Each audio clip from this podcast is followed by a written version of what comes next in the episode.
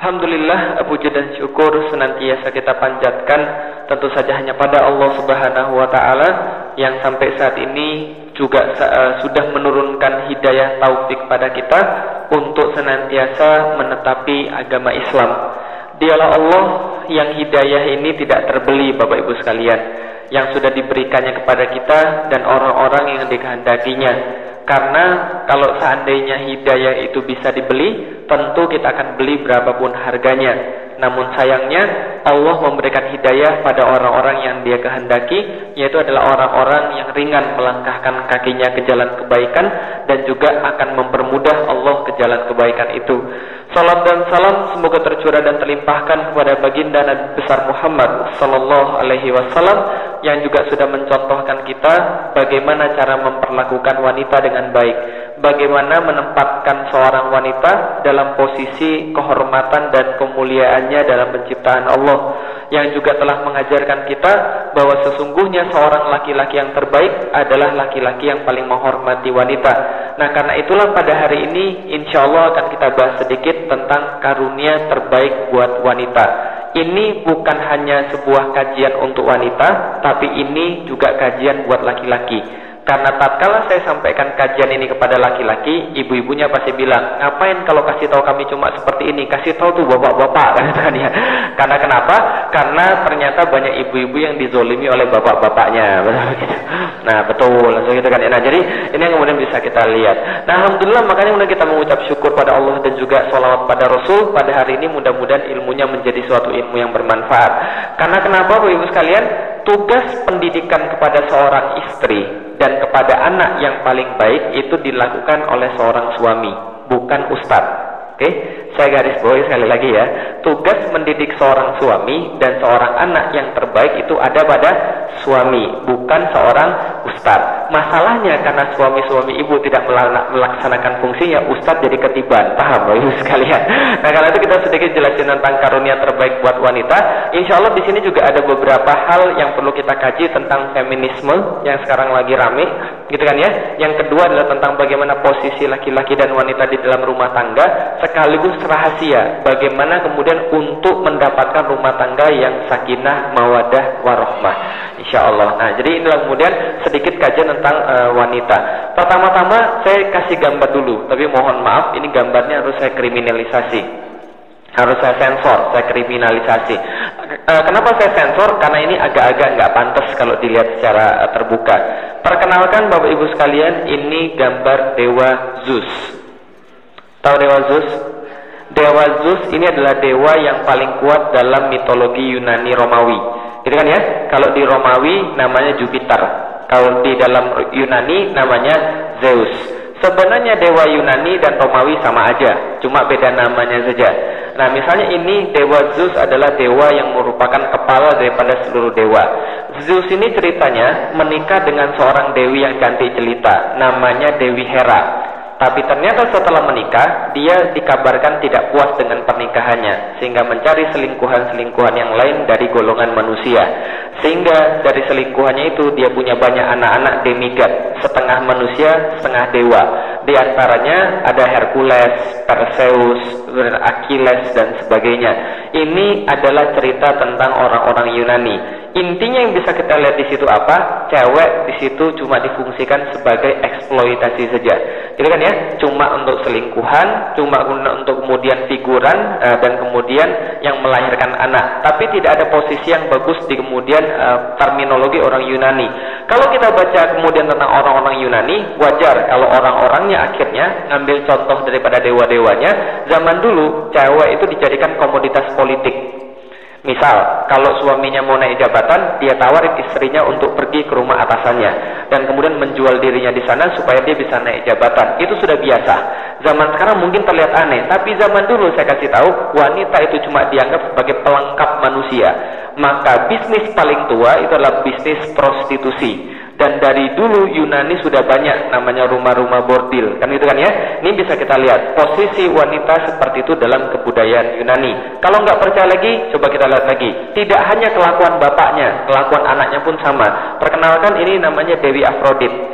Yang kalau dalam cerita Romawi kita kenal dengan nama Venus Gitu kan ya? Nah, ceritanya Venus ini atau Aphrodite ini dewi kecantikan karena dia paling cakep, dia dinikahkan sama anaknya Zeus yang lain. Namanya adalah Hephaestus. Hephaestus ini diceritakan sebagai dewa yang terlahir wajahnya jelek banget. Saking jeleknya wajahnya, maka dia yang sudah dinikahkan sama Hephaestus ternyata nggak mau sama suaminya.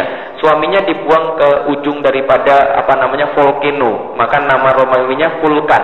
Gitu kan ya? Jadi nama Romawi Vulkan wajahnya jelek, tukang bikin senjata karena itu nggak banget, maka Dewi kecantikan ini nggak mau sama dia dan mencari cowok yang lebih maco. Namanya Ares, Mars. Yang kalau dalam terminologi Romawi. Maka terjadilah perselingkuhan. Nah inilah kemudian cerita orang-orang Yunani dan Romawi tentang wanita selingkuh, kemudian jelek, kemudian sekedar cuma untuk punya anak dan pelengkap peradaban. Kira-kira begitu. Paham kira-kira sesuai sekalian. Diceritakan dalam terminologi-terminologi seperti itu. Misalnya lagi, pernah nonton film Troy? Film Troy pernah nonton? Ceritanya apa tuh film Troy? Waduh nggak inget saat Brad Pittnya aja cakep ya. Jangan lihat Brad Pittnya ya. Lihat isi filmnya. Cerita film Troy itu tentang apa? Bukan tentang Brad tapi cerita Troy itu adalah tentang seorang anak perempuan yang sudah punya suami selingkuh. Gitu kan ya? sama kemudian Paris. Paris ini adalah anaknya yang punya kerajaan Troya. Kemudian gara-gara perselingkuhan itu terjadilah peperangan besar yang namanya peperangan Troya itu kan itu kan ya. Nah, berarti itulah posisi cewek sekali lagi penyebab kehancuran dan sebagainya. Itu yang terjadi di dunia barat. Bagaimana mereka memposisikan yang namanya wanita? Itu di dunia barat. Kalau di dunia timur seperti apa? Nih, kita lihat di dunia timur. Lihat nih, gambar apa ini? Gambar apa ini? Belum tahu. Kira-kira gambar apa ini? Sesajian. Sesajian, salah. Gambar apa ini? Hah? Apa? Oke, orang dibakar. Oke, cuma orang dibakar itu cuma artinya itu? Bukan. Ini adalah sesuatu yang dulu kita SD mempelajari dengan nama ngaben. Apa itu ngaben? Proses pembakaran mayat. But they forgot to mention bukan hanya proses pembakaran mayat tapi ngaben adalah proses pembakaran mayat laki-laki yang sudah mati diikuti oleh istrinya yang masih hidup. Itu adalah namanya proses pembakaran mayat di tradisi Hindu yang zaman dulu. Agama mereka mengajarkan cewek itu punya hak hidup tapi hak hidupnya mendadak berhenti kalau suaminya mati jadi kalau suaminya mati, cewek itu harus nyusul kepada kematian dia dengan cara dibakar. Paham Bapak Ibu sekalian? Berarti inilah kemudian tradisi di orang-orang Hindu. Mereka menganggap wanita itu cuma pelengkap laki-laki. Makanya kalau Anda beragama Hindu dan Anda mau menikah, coba lihat dulu need assessmentnya. Coba lihat bankable atau tidak. Dia cepat mati atau enggak. Paham Ibu sekalian? Kalau cepat mati jangan deh. Nah kenapa? Kalau dia mati ikut dibakar juga. Itu cerita kemudian zaman dulu. Dari barat sampai timur, cewek diperlakukan secara tidak adil. Ya kan ya? Oke kalau gitu itu kita lihat lagi. Barat sampai timur, cewek-cewek diperlakukan tidak adil. Kalau gitu bagaimana dengan agama? Agama pun sama, memperlakukan cewek secara tidak adil. Ini adalah beberapa kutipan dari Talmud, kitab suci orang Jus, orang Yahudi. Nah, apa yang kemudian bisa kita lihat? Seorang lelaki Yahudi diwajibkan membaca doa berikut setiap hari. Terima kasih Tuhan, karena tidak menjadikan seorang kafir, seorang wanita atau budak belian. Paham maksudnya? Berarti wanita itu equal dengan budak belian, equal dengan kafir. Jadi alhamdulillah saya nggak jadi orang kafir, nggak jadi orang budak belian dan nggak jadi cewek. Jadi cewek itu jadi sebuah kutukan, wahai sekalian. Itu kan ya? Apalagi kemudian bisa kita lihat, bila lelaki Yahudi yang telah dewasa bersetubuh dengan anak perempuan, maka itu tidak mengapa. Cewek dijadikan sebagai pelengkap daripada laki-laki. Itu agama Yahudi. Kalau agama Nasrani seperti apa? Hampir-hampir sama juga. Coba kita lihat beberapa kutipan. Ini dalam kitab mereka dikatakan, lagi pula bukan anak Adam yang tertipu, melainkan perempuan itulah yang tertipu dan jatuh ke dalam dosa. Jadi ceritanya begini, kita sudah tahu belum kisah tentang Adam dan Hawa? Ya kan ya? Kisah di Adam Hawa di kita sama di mereka sama nggak kira-kira? Nggak sama. Di mana kemudian cerita mereka? Cerita mereka samanya adalah sama-sama, sorry bukan sama. Cerita mereka adalah Adam dan Hawa itu diusir. Kenapa Adam dan Hawa diusir? Tahu? Jadi sini, saya kasih tahu. Ceritanya adalah yang yang kemudian paling singkat. Nanti kapan-kapan lengkapnya kita ada kajian lagi, nanti insya Allah. Tapi cerita yang paling singkat begini. Adam dan Hawa ditempatkan di surga oleh Tuhan. Dan Tuhan yang bilang sama Adam dan Hawa, ada semua barang-barang di sini boleh kau makan. Tapi jangan makan buah dari dua pohon. Satu namanya tree of life, dua namanya tree of knowledge. Yang satu apa namanya? Tree of life. Yang kedua apa? tree of knowledge. Satu pohon kehidupan, dua pohon pengetahuan. Tuhannya bilang, kalau kamu makan buah daripada dua pohon ini, kamu bakal mati. Lah kemudian ketika itu dibebaskanlah kemudian manusia di surga. Setelah itu datanglah setan menggoda Adam dan Hawa. Setannya bilang begini, apa tadi katamu tuh uh, Tuhanmu bilang apa? Jangan makan buah dari pohon ini dan jangan makan dari buah pohon ini. Lalu setannya bilang, kenapa? Nanti kami bakal mati. Setannya bilang, ini yang saya ceritakan ada di dalam Alkitab, surat Genesis, kejadian. Maka kemudian uh, uh, apa setan mengatakan, itu bohong. Tuhanmu bohong, kamu nggak bakal mati. Lah kenapa Tuhanmu nggak boleh kamu makan buah pohon itu? Karena Tuhanmu takut tersaingi oleh kamu. Kalau kamu makan buah dari pohon pengetahuan ini, kamu bakal pintar seperti Tuhan. Kalau kamu makan buah dari pohon kehidupan, kamu akan hidup selama-lamanya dan nggak bakal mati. Maka kalau kamu makan, kamu nggak bakal mati justru. Tuhanmu bohong. Akhirnya benar nggak? Dimakan nggak sama kemudian manusia? Laki-laki digoda setan nggak mempan menurut Alkitab. Akhirnya setan menggoda wanita. Kena. Setan kemudian membuat wanita makan buah tadi, lalu kemudian wanita memberikan pada suaminya. Maka kemudian dua-duanya makan dan dua-duanya akhirnya tahu bahwa keduanya uh, nutup aurat, telanjang, ambil daun-daunan dari surga, lalu kemudian tutup aurat. Dan kemudian Tuhan yang ngamuk besar dan mereka diturunkan ke dunia. Nah, kalau begitu pertanyaan saya, yang bohong Tuhan atau setannya? Setan atau Tuhan yang bohong? Tuhannya yang bohong. Iya, dalam terminologi Alkitab Tuhannya yang bohong, betul nggak? Kan Tuhannya bilang, kamu jangan makan buah dari pohon ini. Kalau kamu makan, kamu bakal mati. Setannya bilang apa? Enggak, kamu nggak bakal mati. Tuhanmu bohong. Ternyata dimakan sama manusia, mati nggak dia? Nggak mati, berarti Tuhannya bohong. Benar, Tuhannya takut tersaingi. Dan dalam terminologi orang-orang Kristen, buah tadi adalah tadi yang ibu bilang, buah apel. Makanya kalau lihat tuh apple, lambangnya apa tuh? Nah, lihat tuh lambangnya apa tuh? Apel digigit. Tahu artinya apa? Itu adalah olok-olokannya Steve Jobs pada gereja. Karena orang-orang barat sangat benci agama, karena agama membuat mereka terpuruk, nggak bisa belajar, karena itu itu olok-olokan Steve Jobs bahwa itu adalah the first human technology. Apa maksudnya? The first human technology. Kalaulah manusia nggak makan buah pengetahuan itu, dia nggak akan punya teknologi seperti sekarang. Gara-gara mereka makan buah itu, maka itu dosa pertama sekaligus pengetahuan pertama bagi manusia. Paham maksudnya? Itu olok-olokannya Steve Jobs itu pada kaum gereja. Karena orang-orang barat sangat benci pada gereja, karena gereja membuat mereka nggak bisa kemudian uh, punya knowledge. Kira-kira begitu. Beda dengan Islam. Nanti kapan-kapan kita ceritain. Jelaskan ya? Nah, maka kemudian mereka itu menganggap cewek itu adalah perangkapnya setan. Maka salah satu uskup pernah mengatakan, woman is a container of Satan. Perempuan itu adalah perangkapnya setan. Karena kenapa? Setan nggak bisa goda laki-laki, karena itulah setan goda wanita. Dan wanita itu jadi perangkapnya setan. Jadi wanita tidak boleh jadi apa pun namanya pemuncak ibadah. Paham tidak saya? Jadi mereka tuh nggak akan bisa beriman secara total. Kenapa? Mereka tuh perangkapnya setan. Maka suatu hari, tatkala saya masih di kelas, kalau kita keluar kelas kan pasti kan buru-buruan ya. Pintu kan cuma satu tuh, berebutan. Ada cewek-cewek bilang, oh ladies first dong, ladies first, ladies first. Mau keluar, teman saya bilang, ladies first, ladies first. Gara-gara lo tau gua turun ke dunia, jadi gitu gitu lah. Itu artinya adalah apa? Mereka menganggap cewek itu penyebab manusia turun ke dunia. Bisa dipahami kira-kira saya. Maka posisi wanita di dalam Kristen itu sangat-sangat kemudian rendah karena mereka dianggap sebagai tadi orang yang menyebabkan uh, manusia turun ke dalam dunia. Kalau di dalam Islam sama nggak kita diusir? Kita nggak diusir. Nanti kapan-kapan kita belajar. Nah, yang jelas ini adalah kemudian salah satu yang menyebabkan gereja memandang wanita itu sebelah mata. Dan itu terjadi selama berabad-abad. Nanti kita akan lihat. Hasilnya adalah apa? Nih hasilnya. Dari tahun 1481, dari tahun 1499, Mahkamah Investigasi Gereja telah membakar 10 ribuan orang cewek-cewek yang dianggap melanggar aturan-aturan agama yang namanya heretik. Kalau kita bid'ah jadi kira-kira begitulah. Lah kenapa harus wanita yang dibakar? Nggak pernah ada laki-laki yang dibakar. Karena begini ceritanya. Karena sentimen mereka terhadap wanita gara-gara wanita adalah perangkapnya setan maka mereka punya sebutan khusus pada wanita. Contoh kalau penyihir laki-laki itu bahasa Inggrisnya apa? Penyihir laki-laki bahasa Inggrisnya apa? Wizard atau magician. Kalau penyihir wanita namanya apa? Witch. Lebih kasar yang mana? Witch atau wizard? Witch itu jelek, wizard itu bagus karena Wizard of Oz, gitu bagus kan ya? Kalau witch dasar lo penyihir, gitu kan ya? Itu kan penghinaan.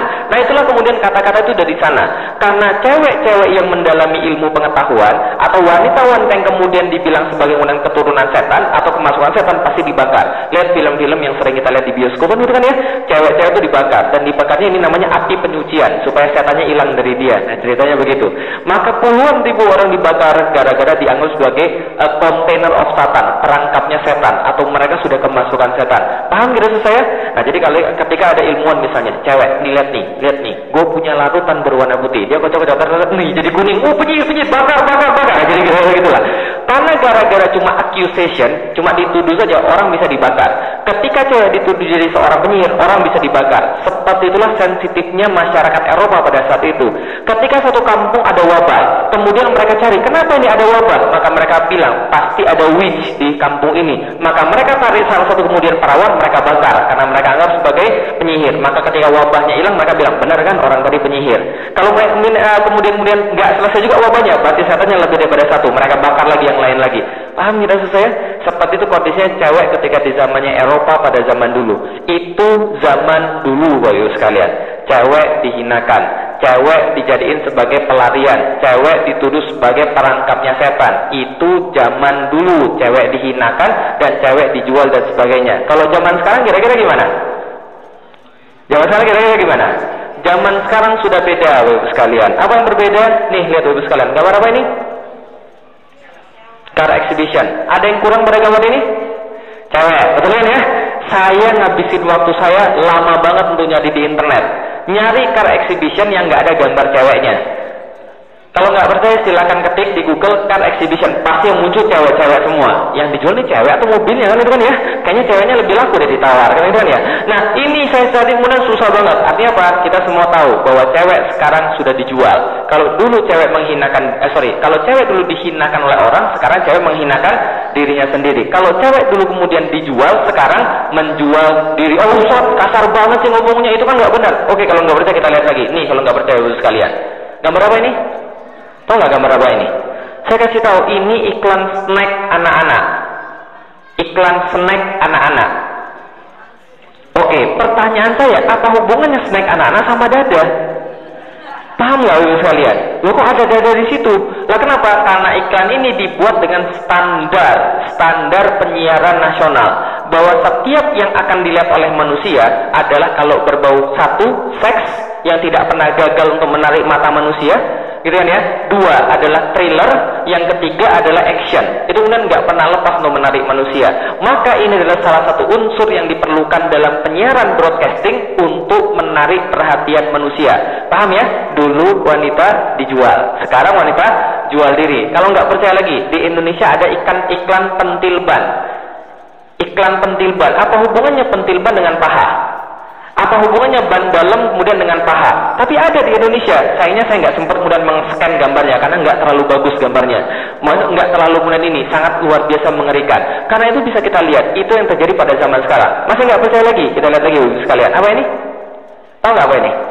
Amerika bisa bangga kalau punya uh, cowboy. Kalau Indonesia punya cowgirl. Dan saya kasih tahu sekalian, ini adalah kondisi ketika Idul Kurban.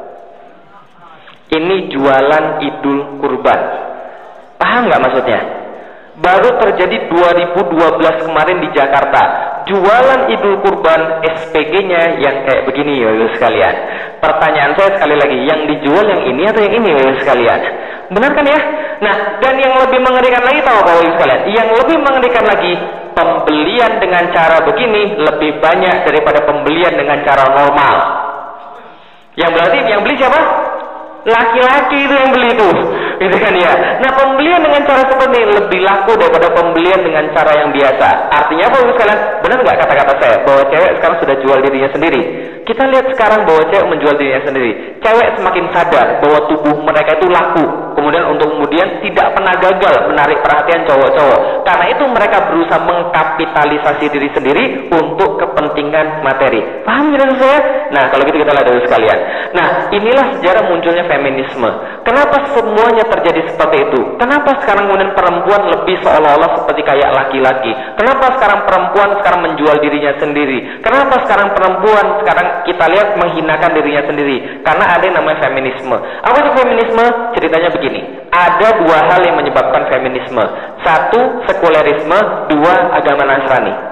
Agama Nasrani seperti yang sudah kita lihat tadi menindas wanita sehingga wanita merasa tidak puas dengan agama dia. Dia merasa ini yang bikin jadi masalah, ini biangnya. Karena itulah mereka menuntut kesetaraan terhadap laki-laki. Ya kan ya? Gara-gara Nasrani ini nih, agama Nasrani sangat menindas wanita. Yang kedua, gara-gara sekulerisme. Sekulerisme ini apa Bapak Ibu sekalian? Sekulerisme gampangnya begini. Tuhan cuma ada di masjid. Di luar masjid Tuhan nggak ada. Jadi dia punya kemudian pikiran bahwa Tuhan itu cuma melihat ketika di ibadah saja. Ketika di luar ibadah, Tuhan nggak lihat lagi. Itu adalah sekulerisme. Ini adalah sebuah paham yang intinya mendewakan materi. Karena kebahagiaan dia bukan lagi terletak pada Allah. Jadi kebahagiaan dia terletak pada materi. Sehingga dia menuhankan materi. Dan secara tidak sadar itu sudah ada dalam diri kita. Betul begitu sekalian? Sekarang saya tanya bapak-bapak sekalian. Kalau orang turun dari BMW sama orang turun dengan kemudian dari becak. Lebih mulia yang mana? nah, kalau kita kemudian ibu-ibu dulu pesenin pada anak kita apa yang kita pesenin? Nah, belajar baik-baik ya, biar besok jadi orang. Yang dimaksud jadi orang itu apa? Orang kaya, punya rumah banyak, kemudian mobil banyak. Tapi nggak ada yang dimaksud orang itu masuk surga kan ya? Tapi orang pasti mengukur daripada kekayaan. Lihat tuh anaknya orang berhasil. Lu apa-apaan? Pesantren. Mau jadi apa lu? ya?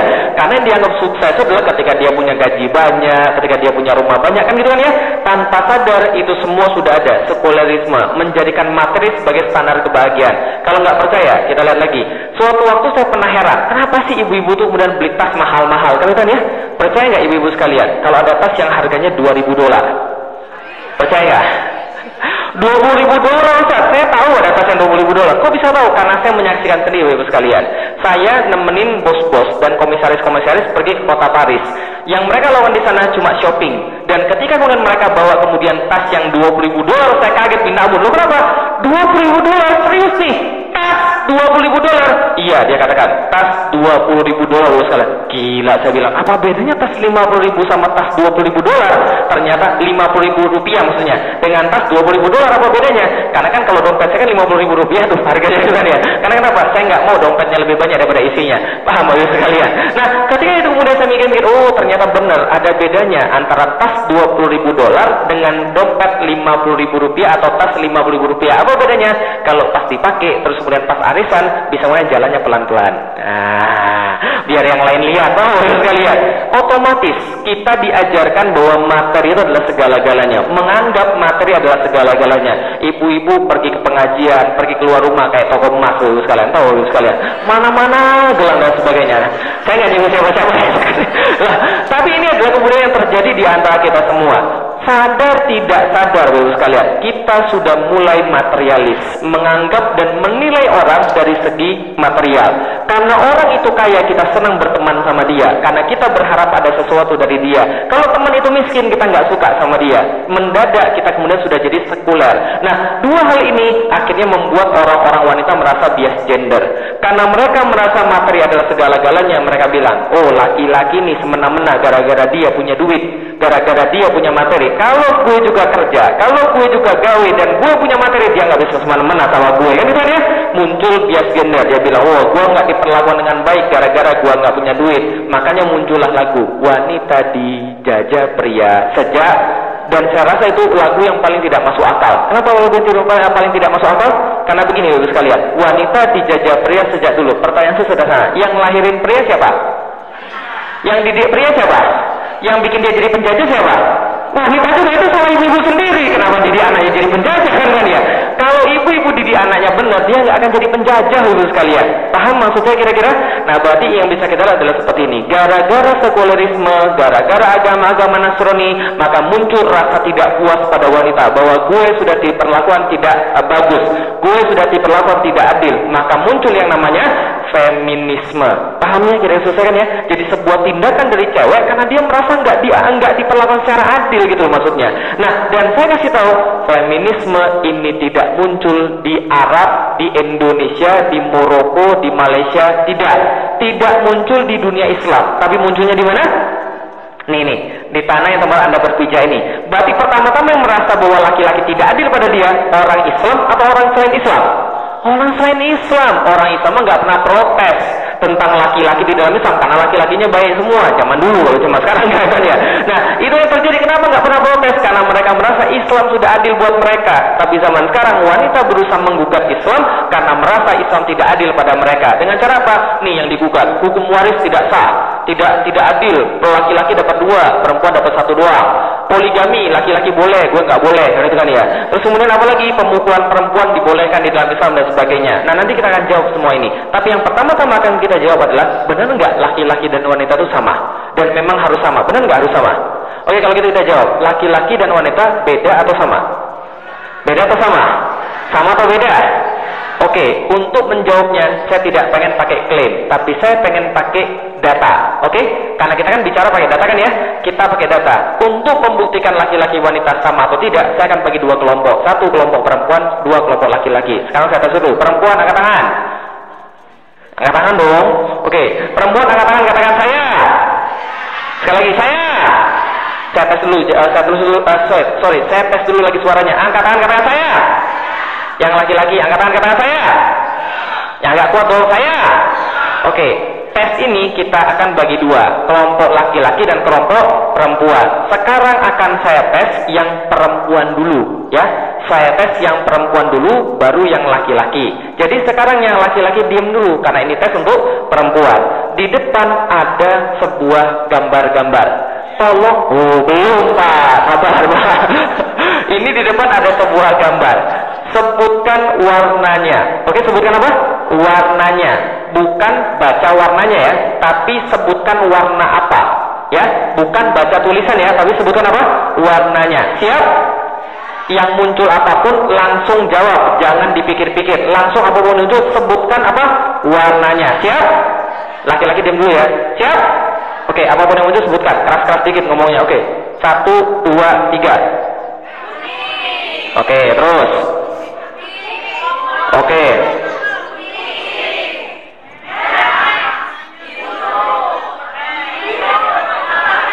Oke, terima kasih. Bagus, bagus. Itu bagus. Oke, sekarang yang perempuan diam dulu. Sekarang yang laki-laki. Sebutkan apa? Warnanya. Sebutkan apa? Warnanya siap?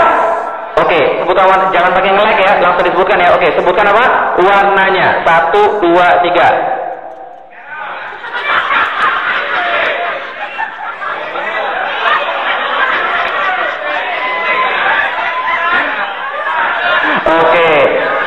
Dua-duanya sama-sama, dua-duanya sama-sama ya. Oke Bapak Ibu sekarang sebutkan warnanya. Satu, dua, tiga, Bapak Ibu sekalian, silakan.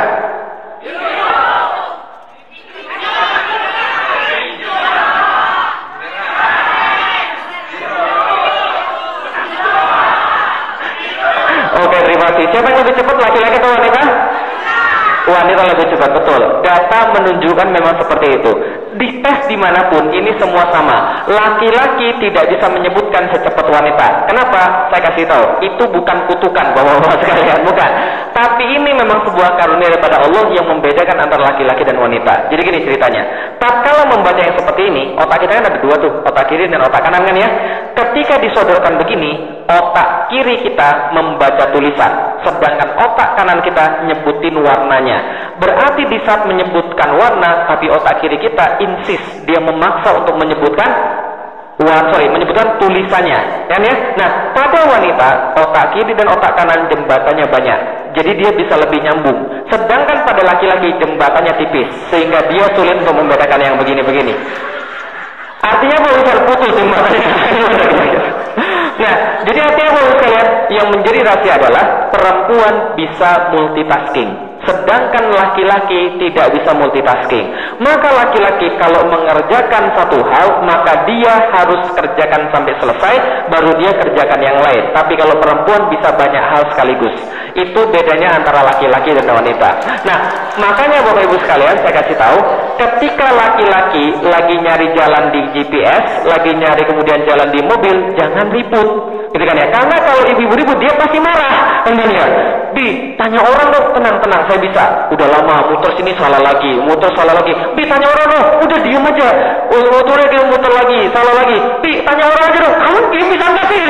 Kenapa? Karena dia marah. Kenapa? Karena dia nggak bisa berpikir dua hal sekaligus. Kalau dia mengerjakan satu hal dan ibu ribut, itu pasti buat dia tambah pusing. Paham ya saya? Betul begitu? Nah itulah kemudian laki-laki. Beda dengan wanita. Wanita tuh memang bisa melakukan banyak hal sekaligus. Bisa nonton TV sambil masak, sambil gendong anak, sampai telepon, kan ya? Semua bisa dilakukan di saat yang sama. Tapi perempuan bisa seperti itu, laki-laki tidak bisa seperti itu. Makanya harus saling memahami. Kadang-kadang kita nggak saling memahami, makanya cekcok di rumah. Betul begitu? Contoh misalnya, kalau lagi ngomong sama bapaknya, jangan ngomong sama bapaknya sambil SMS-an, ya, atau sambil BBM-an. Itu akan buat dia marah besar. Kenapa dia buat buat dia marah besar? Karena bagi dia, dia mikirnya begini, gimana lo bisa ngomong sama gua kalau lo kemudian SMS-an? Karena dia berpikir dengan cara dia, nggak mungkin dia bisa ngomong sama orang kalau dia SMS-an. Bagi ibu biasa-biasa aja, biasa aja emang kenapa sih? Tapi dia nggak bisa begitu. Ya sekalian? Dia merasa terhina itu kan ya. Maka kalau saya kemudian ketemu istri saya dan kemudian dia sampai SMS-an bisa saya buang kemudian HP-nya keluar. Tapi itu nggak pernah terjadi. Nah, kenapa? Karena memang laki-laki beda dengan wanita. Ketika kemudian lagi nyari jalan, ibu-ibu kemudian dimarahin oh gitu aja marah. Padahal gue aja bisa kok. Nah ibu-ibu bisa. Dia nggak bisa. Paham ibu sekalian? Berarti struktur otak manusia laki-laki dan wanita ber berbeda. Kalau gitu kita lihat lagi. Ini perbedaan yang kedua. Laki-laki penglihatannya itu lurus ke depan dan jangkauan pandangannya sempit tapi kalau wanita jangkauan pandangannya broad lebih luas ibu sekalian karena itulah karena laki-laki itu pandangannya sempit, kalau dia jalan ke mall pergi berdua sama kemudian istrinya, kalau dia ngelirik cewek lain pasti ketahuan. kan dia toleh. Nah, seperti itu. Tapi kalau ibu-ibu sebenarnya banyak juga ngelirik cowok-cowok lain tapi nggak ketahuan. Karena kenapa? Lihatnya ke depan tapi lihatnya ke sini. Nah, itulah bapak-bapak kenapa kemudian dia ketawa kan dia sering begini kan kelihatan. Nah, tapi ini sebuah perbedaan di antara manusia. Nah, lebih pintar kalau dia udah latihan lebih pintar Nah, artinya ini adalah yang bisa kita lihat. Artinya berbeda antara laki-laki dan wanita. Jelas ya maksudnya kan ya? Dan kenapa bisa begini? Wajar. Karena perempuan itu ditempatkan di rumah oleh Allah. Jadi dia harus melihat itu kemudian luas. Dari kemudian jendelanya aman atau tidak, tempat tidur bayinya aman atau tidak, kompor dan sebagainya. Itu semua dia harus tahu. Karena itulah kita berbeda. Apalagi berbedanya? Nih perbedaannya Bapak sekalian. Wanita 4 sampai 6 kali lebih sering menyentuh sesamanya dibandingkan pria. Jadi ke mana-mana pegangan terus kan gitu kan ya? Pernah nggak anak-anak SMP kalau pergi ke WC, satu orang pergi ke WC, berapa orang yang nemenin? CRT uh, sekalian kan yang nemenin bikin macet jalan aja. Ke mana-mana pegangan dan sebagainya. Makanya wanita lebih peka terhadap sentuhan daripada pria. Makanya kalau ada perempuan yang kerjanya marah-marah terus bawa-bawa sekarang sebenarnya dia cuma mau dipeluk aja. Selesai kan ya? Makanya dia marah-marah. Nah ini kemudian wanita lebih senang disentuh daripada laki-laki. Makanya kalau kemudian uh, perempuan foto-foto pasti begini kan ya? Nah, pegang-pegangan, peluk-pelukan, kan ya? Coba bayangkan ibu-ibu sekalian, kalau ada laki-laki foto-foto begini, kira-kira gimana? atau ada atau ada laki-laki pergi ke WC, pergi ke WC kemudian pegangan tangan, kira-kira gimana? Kira-kira? Paham ya? Beda nggak laki-laki dengan wanita? Beda, nggak sama. Makanya kalau laki-laki foto pasti gayanya begini. Nah, sok cool kan kan ya nggak ada yang pegang-pegangan nggak ada yang sentuh-sentuhan kalau ada yang begini sentuhan ini agak kelainan dikit Alah, begini. Nah, ada yang saya pengen kasih tahu adalah laki-laki dan perempuan berbeda. Maka laki-laki itu kemudian dalam rumah tangga itu harus lebih sering menyentuh istrinya. Karena kenapa? Mereka perlu itu. Kita jangan berpikir dengan cara kita. Kita nggak senang ketika disentuh-sentuh kan ya, tapi perempuan senang banget. Ini kemudian yang menjadi perbedaan antara laki-laki dan wanita. Nah kalau gitu kita lihat lagi bapak sekalian. Nih bedanya apa lagi? Pada usia tiga tahun kosakata anak wanita tiga kali lipat daripada anak pria. Berarti apa? Perempuan belajar ngomong lebih cepat daripada laki-laki. Nggak percaya? Coba tanya anak kita yang baru masuk sekolah, laki-laki sama cewek, sorry laki-laki sama wanita, yang satu umur coba tanya. Kalau laki-laki ditanya, ngapain tadi di sekolah? Jawabannya apa? Biasa. Gurumu gimana? Biasa. Mau makan nggak? Boleh. Dari kejawabannya itu ya, pendek, pendek, pendek. Tapi kalau perempuan ditanya, tadi sekolah gimana? Jawabannya apa? Uh, tadi sekolah bagus banget, gurunya begini, begini panjang modelnya. Maka itulah cewek. Cewek itu memang cerewet loh sekali ya. Memang itu adalah karunia Allah pada anda. Cerewet itu tidak dosa. Kenapa? Lihat nih, orang-orang Itali cewek-ceweknya berbicara 20 ribu kata per hari. Sementara wanita barat 16 ribu kata per hari. Sedangkan laki-laki rata-rata di seluruh dunia cuma berbicara 7 ribu kata per hari. Paham kira maksudnya? Jadi laki-laki memang males ngomong. Kalau cewek memang perlu untuk ngomong. Berarti kalau cewek cerewet jangan masalah. Kenapa? Karena itu adalah ciri-ciri calon uh, perempuan istri yang baik. Paham saya? Lah kenapa kemudian calon istri yang baik? Karena kalau dia tidak cerewet, dia sulit mengajarkan anak-anaknya. Betul begitu? Anak-anak kan banyak tanya kan ya? Dan dia diajari kan ya? Coba kalau tanya sama bapaknya apa terjadi? Pak, kenapa daun berwarna hijau? Ada klorofil. Terus kenapa ada klorofil? Dari dulu sudah begitu. bapaknya. Tapi kalau sama ibunya terus tanya lagi, jawab lagi, tanya lagi, jawab lagi, kemudian harus diomelin, harus kemudian diajarin dan sebagainya. Untuk itulah perempuan banyak ngomong, karena dia harus ngajarin anak-anaknya. Paham Bapak sekalian? Nah, karena ini pula kita jangan kemudian memaksa. Contoh misalnya, bapak-bapak pulang ke rumah, habis kerja capek-capekan seharian. Ibu-ibunya ternyata di rumah terus. Dia belum ngomong apa-apa tuh, sedangkan harus ngomong 16 ribu kata. Laki-laki yang sudah ngomong di kantor sampai habis. Pulangnya laki-laki itu pengen tenang, pengen baca buku, pengen nonton kemudian TV. Tenang aja, ini perempuannya pasti datang. Bi, tadi di kantor ngapain? Biasa. Emang terus ada apa? Biasa kayak kemarin. Kamu nggak mau ngomong sama saya? Marah. Tapi kita juga harus memahami, perempuan itu perlu diajak ngomong. Paham menurut saya? Karena kenapa? Perempuan perlu untuk ngomong. Berbeda antara laki-laki dan wanita. Karena itulah, dalam keadaan di bawah tekanan, wanita akan berbicara tanpa mikir. Jadi wanita itu kalau stres, ciri-cirinya apa? Banyak ngomong dan ngomongnya jahat biasanya, kan ya? Nah karena itulah kenapa? Karena dia di bawah tekanan ketika stres itu banyak ngomong, makanya yang mendatangi terapis banyaknya adalah wanita, karena mereka stres gara-gara omongan mereka ketika lagi stres. Jadi kan ya, wanita lagi stres ngomongannya kasar, ngomongannya tajam, ngomongnya nyakitin orang seringnya, makanya sering nyesel ketika selesai daripada ngomong. Betul begitu?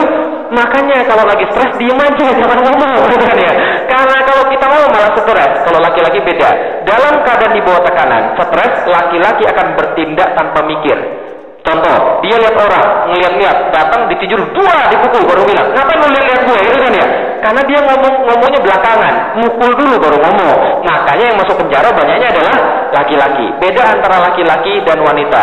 Bayi perempuan itu tertarik pada perasaan, laki-laki tidak. Dan laki-laki akan pusing setelah 20 menit berbelanja. Betul begitu?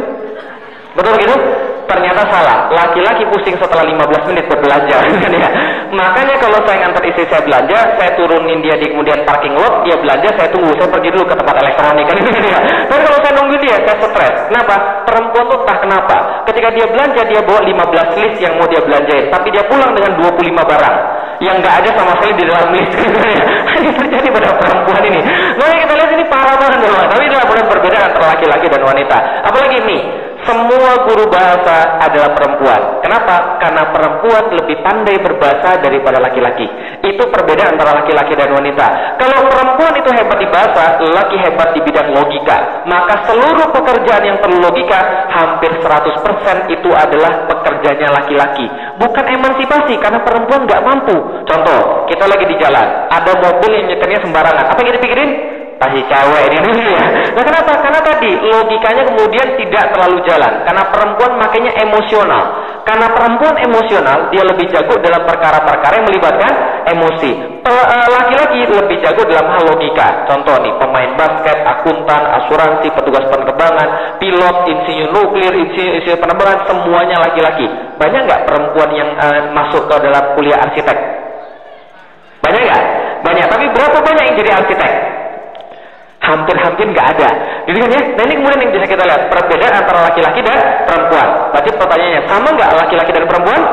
Tidak sama. Karena itu tidak perlu disama-samakan. Yang menjadi masalah adalah kalau kemudian disama-samakan malah jadi masalah. Tapi tujuan antara laki-laki dan perempuan tidak sama. Allah maksudkan apa apa?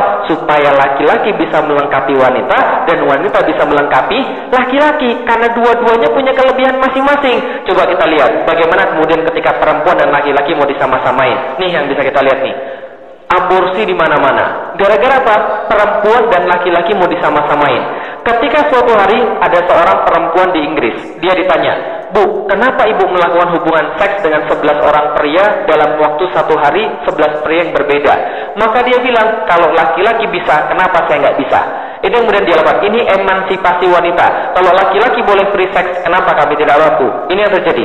Kalau laki-laki disamain dengan wanita, apa yang terjadi? Nih, angka perceraian, angka kemudian broken home menjadi meningkat gara-gara feminisme Bapak Ibu sekalian. Kenapa kemudian terjadi percekcokan rumah tangga? Karena di rumah tangga tidak ada lagi pemimpin. Betul begitu? Laki-laki harusnya jadi pemimpin. Sekarang wanita merasa bahwa dia ditindas karena laki-laki punya uang. Karena itu dia juga cari uang. Dan kalau dia sudah dapat uang lebih banyak daripada laki-laki, dia mulai merasa bahwa laki-laki tidak bisa ngatur-ngatur dia. Ketika dalam satu rumah tangga ada dua pemimpin, nggak usah ngomong Islam deh.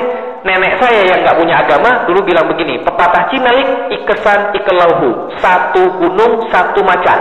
Kalau ada dua macan apa yang terjadi?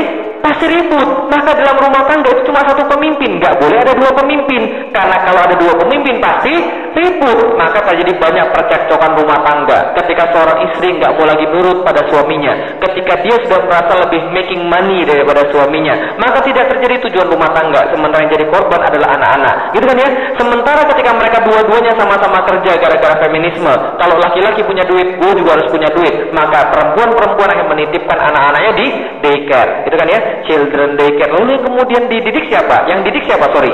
Orang-orang selain bapak ibunya. Dan coba bayangkan, ketika di dalam agama kita, anak-anak diajarin, Robbih firli wali wali daya. Terus selanjutnya, warhamhuma kama rabbayani Ya Allah, sesungguhnya kami mendoakan orang-orang tua kami yang telah mendidik kami ketika kami masih kecil. Lalu kalau yang didik orang lain, lalu siapa yang dia doain sebenarnya? Bapak ibunya atau yang lain? Ini menjadi masalah. Gara-gara apa? Gara-gara feminisme. Perempuan tidak lagi menempati posisinya semula. Apa yang kemudian bisa kita lihat nih? Angka perselingkuhan semakin banyak gara-gara feminisme. Lihat nih, ayam kawin sama ayam anaknya Nah, jadi kayak gitu, angka perselingkuhan semakin banyak kan ya. Nah, oh dari tadi nggak sadar ya kalau itu bukan ayam ya. Nah, ini bisa kita lihat bahwa inilah semua terjadi gara-gara apa? Feminisme demi sebuah kata setara. Perempuan di, uh, di kemudian di uh, apa? diserang dengan 3F, food, fun, fashion. Saya kasih tahu ibu sekalian, kenapa orang-orang yang nggak senang dengan Islam, mereka mentarget perempuan sebagai target utama mereka, mereka benar. Satu, perempuan populasinya paling banyak. Jadi kalau perempuan kena, habis tuh bangunan Islam. Dua, perempuan kalau rusak, dia nggak sendirian rusak. Dia bawa dua orang yang lain rusak bersama dia. Siapa? Satu, anak-anaknya. Dua, suaminya. Paham maksud kalian? Maka benar mereka merusak perempuan. Dan mereka merusak perempuan dengan tiga F. Food, fun, fashion dalam bidang food kita dihabisin habis-habisan. Di Indonesia saja Bapak sekalian, nyari produk halal nggak semudah yang kita bayangkan. Kenapa? Babi itu cuma satu, haram. Tapi produk turunan babi itu banyak Bapak sekalian. Contoh apa misalnya? Contoh, kuas untuk nguas kemudian kosmetik itu itu banyak dari bulu babi itu. Hati-hati makanya. Jadi kalau beli kosmetik, pastiin itu bukan dari bulu babi. Gimana ya? Lipstick itu menurut Ustaz Hari Mukti yang sudah meneliti itu mengatakan kira-kira hampir 89% itu dari gelatin babi. Jadi ketika ibu pakai gelatin babi, pakai kuas babi, nyium suaminya, suaminya dicium sama ini bisa kita lihat dalam bidang food kemudian halal sangat susah sekali orang memperhatikan sesuatu yang halal. Kenapa? Orang-orang kemudian tidak banyak memperhatikan yang halal. Padahal kalau ada satu kemudian daging yang tumbuh daripada harta yang kemudian tidak halal atau makanan tidak halal, Rasul katakan bisa-bisa kalau dia tahu dan dia tetap tidak kemudian jaga, dia bisa tidak diterima sholatnya 40 hari. Atau daging yang tumbuh kemudian tidak masuk ke dalam uh, ke dalam surga. Nah ini bisa kita lihat food merusak. Contoh, kita bertanya-tanya pada diri kita sendiri, kenapa sih anak kita sering bantah? Mungkin gara-gara makanannya nggak dijaga. Gitu ya, contoh di Jakarta kemarin ada seorang anak tafsir Quran. Dia hafalin Quran. Ternyata dia ngeluh sama ibunya, bu, kenapa hafalan saya sekarang susah? Kemarin bisa dapat satu, uh, sorry, satu minggu dapat satu lembar, sekarang satu minggu nggak setengah lembar. Kenapa hafalan saya susah? Ibunya konsultasi sama seorang ustadz tafsir Quran juga. Ustadznya bilang, tolong kurangin makan ayam. Tolong kurangin makan ayam. Saya mikir, apa hubungannya ayam dengan kemudian tafsir Quran? Ternyata anak itu bisa. Setelah nggak makan ayam lagi, hafalannya balik lagi normal lagi. Lalu saya mikir lagi, lu ada apa pada ayam? Oke, ayam memang halal di Indonesia. Tapi jangan lupa, ayam itu disuntik steroid. Dengan ya, zat yang halal tapi tidak toyib saja itu bisa merusak otak. Ya ya, zat yang halal tapi tidak toyib itu aja bisa merusak otak. Apalagi zat yang haram gitu loh. Homer kemudian arak, wine. Kita mungkin menganggap itu adalah sesuatu yang biasa, ah cuma seteguk. Ini Ustaz, ini kan kemudian tempat yang dingin. Kita kan perlu penghangat. Emangnya nggak ada wedang jahe? Itu kan yang bisa untuk hangat kan ya? Banyak kemudian yang bisa untuk hangat. Kalau nggak minum aja kemudian apa kayak yang biasa buat hangat kan ya? Tapi kemudian kita nggak kemudian eh, nggak kemudian menyangka bahwa ini merusak otak kita. Bisa dipahami ya Ibu sekalian? Food, bidang food, kemudian yang halal dan haram. Apalagi bidang fun, pacaran, kemudian hiburan, musik dan sebagainya. Semua ini membuat orang melalaikan daripada Allah. Bidang fun ini. Makanya saya tulis buku udah putusin aja. Karena pacaran itu mengerikan sekali. Pacaran itu membuat orang-orang kemudian lalai daripada Islam dan dia ter, uh, terbuai nafsu dunia. Dan saya kasih tahu yang paling rugi pada pacaran siapa? Perempuan. Karena laki-laki dilihat dari masa depan, perempuan dilihat dari masa lalu. Ingat baik-baik. Kasih tahu anak-anaknya. Laki-laki itu dilihat dari masa depan, perempuan dilihat dari masa lalu. Laki-laki yang sudah pernah berhubungan badan, perempuan nggak peduli kalau masa depannya bagus. Tapi seorang perempuan yang sudah pernah berhubungan badan, laki-laki yang baik nggak akan mau. Sorry. Paham udah saya udah sekalian. Kenapa? Karena laki-laki yang baik pasti nyari perempuan yang baik. Tapi kalaupun dia mau, masa depannya akan susah juga. Coba yang dulu sekalian. Kalau misalnya dia sudah bertobat nih, yang sudah ber, berhubungan di luar nikah, sudah tobat perempuan, dan kemudian dia kemudian dapat laki-laki yang baik sudah terima dia apa adanya. Tapi akan datang satu masa nanti ketika dia kemudian menikah akan terjadi cekcok dan akan diungkit lagi masa lalunya. Betul begitu? Makanya jangan sampai. Itu ada beberapa hal yang boleh dicoba, ada beberapa hal yang jangan dicoba sama sekali. Yang nggak boleh coba sama sekali apa? Satu drugs, dua seks.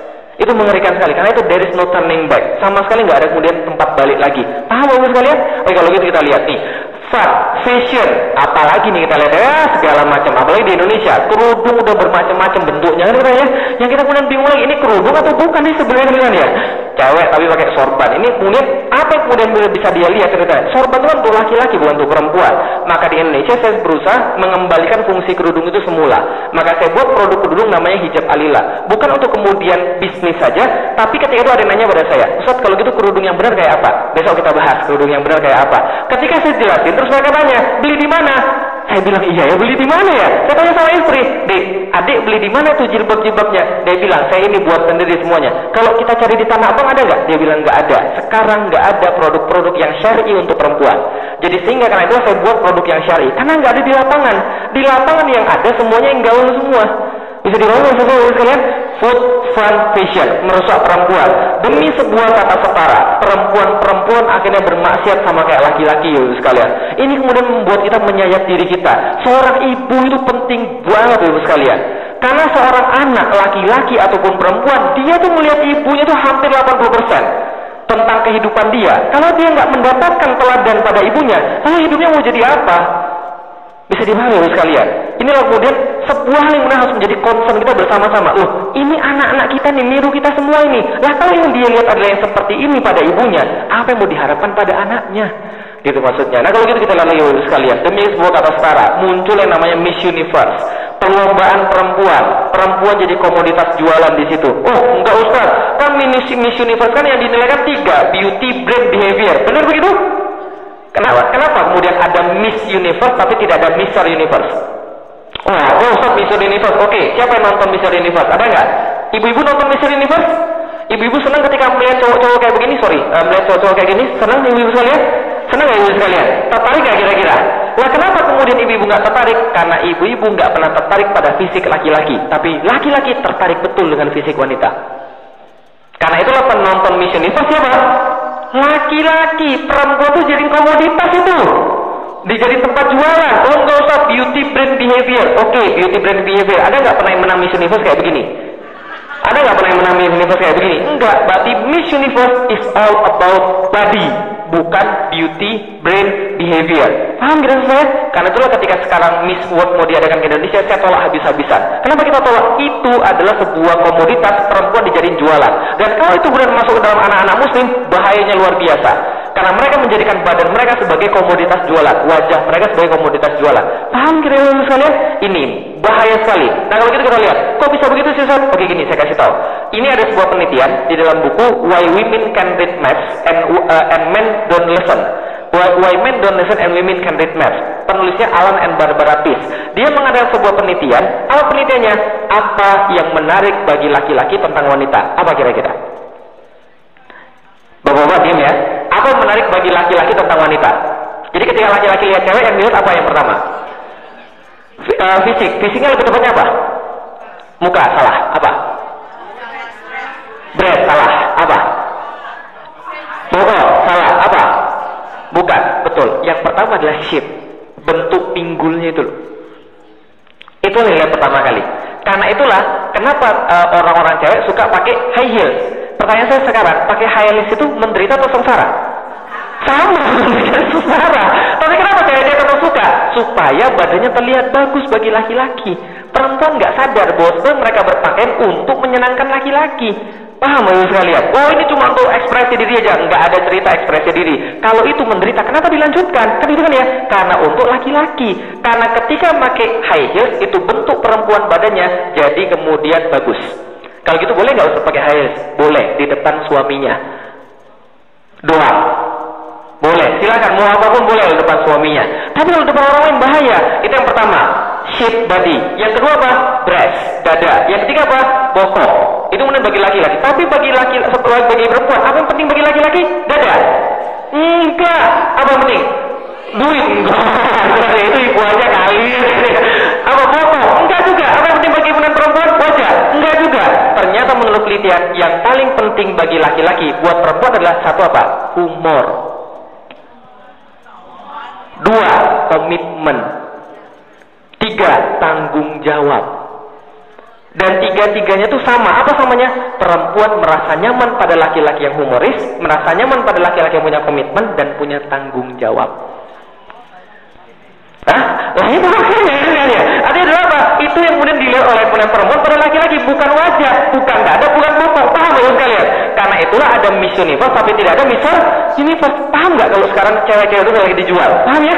Oke kalau gitu kita lihat lagi apa yang bisa kita lihat lagi nih beradabkah kemudian peradaban kayak begini coba kita lihat perempuan dijual beneran nih Amerika mendapatkan 130 triliun per tahun dari industri seks masih kalah dibandingkan Jepang 452 triliun dari industri seks berapa banyak nih 450 triliun gini banyaknya Indonesia itu mentargetkan penghasilan dari pajak itu adalah APBN-nya sebanyak 1000 triliun tapi dapatnya setiap tahun 700 triliun. Kok wow itu dikit banget tuh 1000 triliun untuk negara sebanyak itu. Kemudian dia kemudian dapat cuma 700 triliun per tahun. Dikorupsi 321 triliun per tahun. Jadi sisanya hampir sama kayak Jepang industri seks. Apa maksudnya? Jadi Jepang industri esek-esek lebih besar daripada kita ketika ngumpulin pajak daripada orang. Artinya siapa? Yang prostitusi ini siapa kira-kira? Yang dijual siapa? Bukan laki-laki kan ya? Perempuan dijadiin film, dijadiin kemudian ya segala macam. Nah ini kemudian bisa lihat nih, industri saya menghasilkan mulai lebih besar dari balon omset perusahaan IT dunia seperti Microsoft, Google, Amazon, eBay, Yahoo, Apple, Netflix, Apting dan sebagainya. Lebih besar industri seks daripada semua itu. Lalu kita lihat apa lagi? Nih, pornografi, pornografi merajalela di internet. Sex and porn are among the top 5 search terms for kids under 18. Ini bisa kita lihat. Apa lagi kemudian bisa kita satu di antara tiga menyaksikan pornografi adalah wanita. Apalagi bisa kita lihat semuanya parah karena standar kebahagiaan bagi orang-orang kapitalis, bagi orang-orang zaman sekarang yang ketika ada feminisme adalah materi. Berarti orang zaman sekarang, kenapa terjadi feminisme? Karena materi dijadikan sebagai piala bagi laki-laki ataupun wanita yang sama-sama diperbutkan oleh laki-laki dan wanita. Jadi ibaratnya pada zaman sekarang, laki-laki dan wanita dibuat sama-sama ngejar piala yang sama, yaitu namanya materi. Maka selama itu pula wanita tidak akan bisa menang dari laki-laki. Ya, jadi kalau urusan nyari duit, jangan harap perempuan bisa menang daripada laki-laki.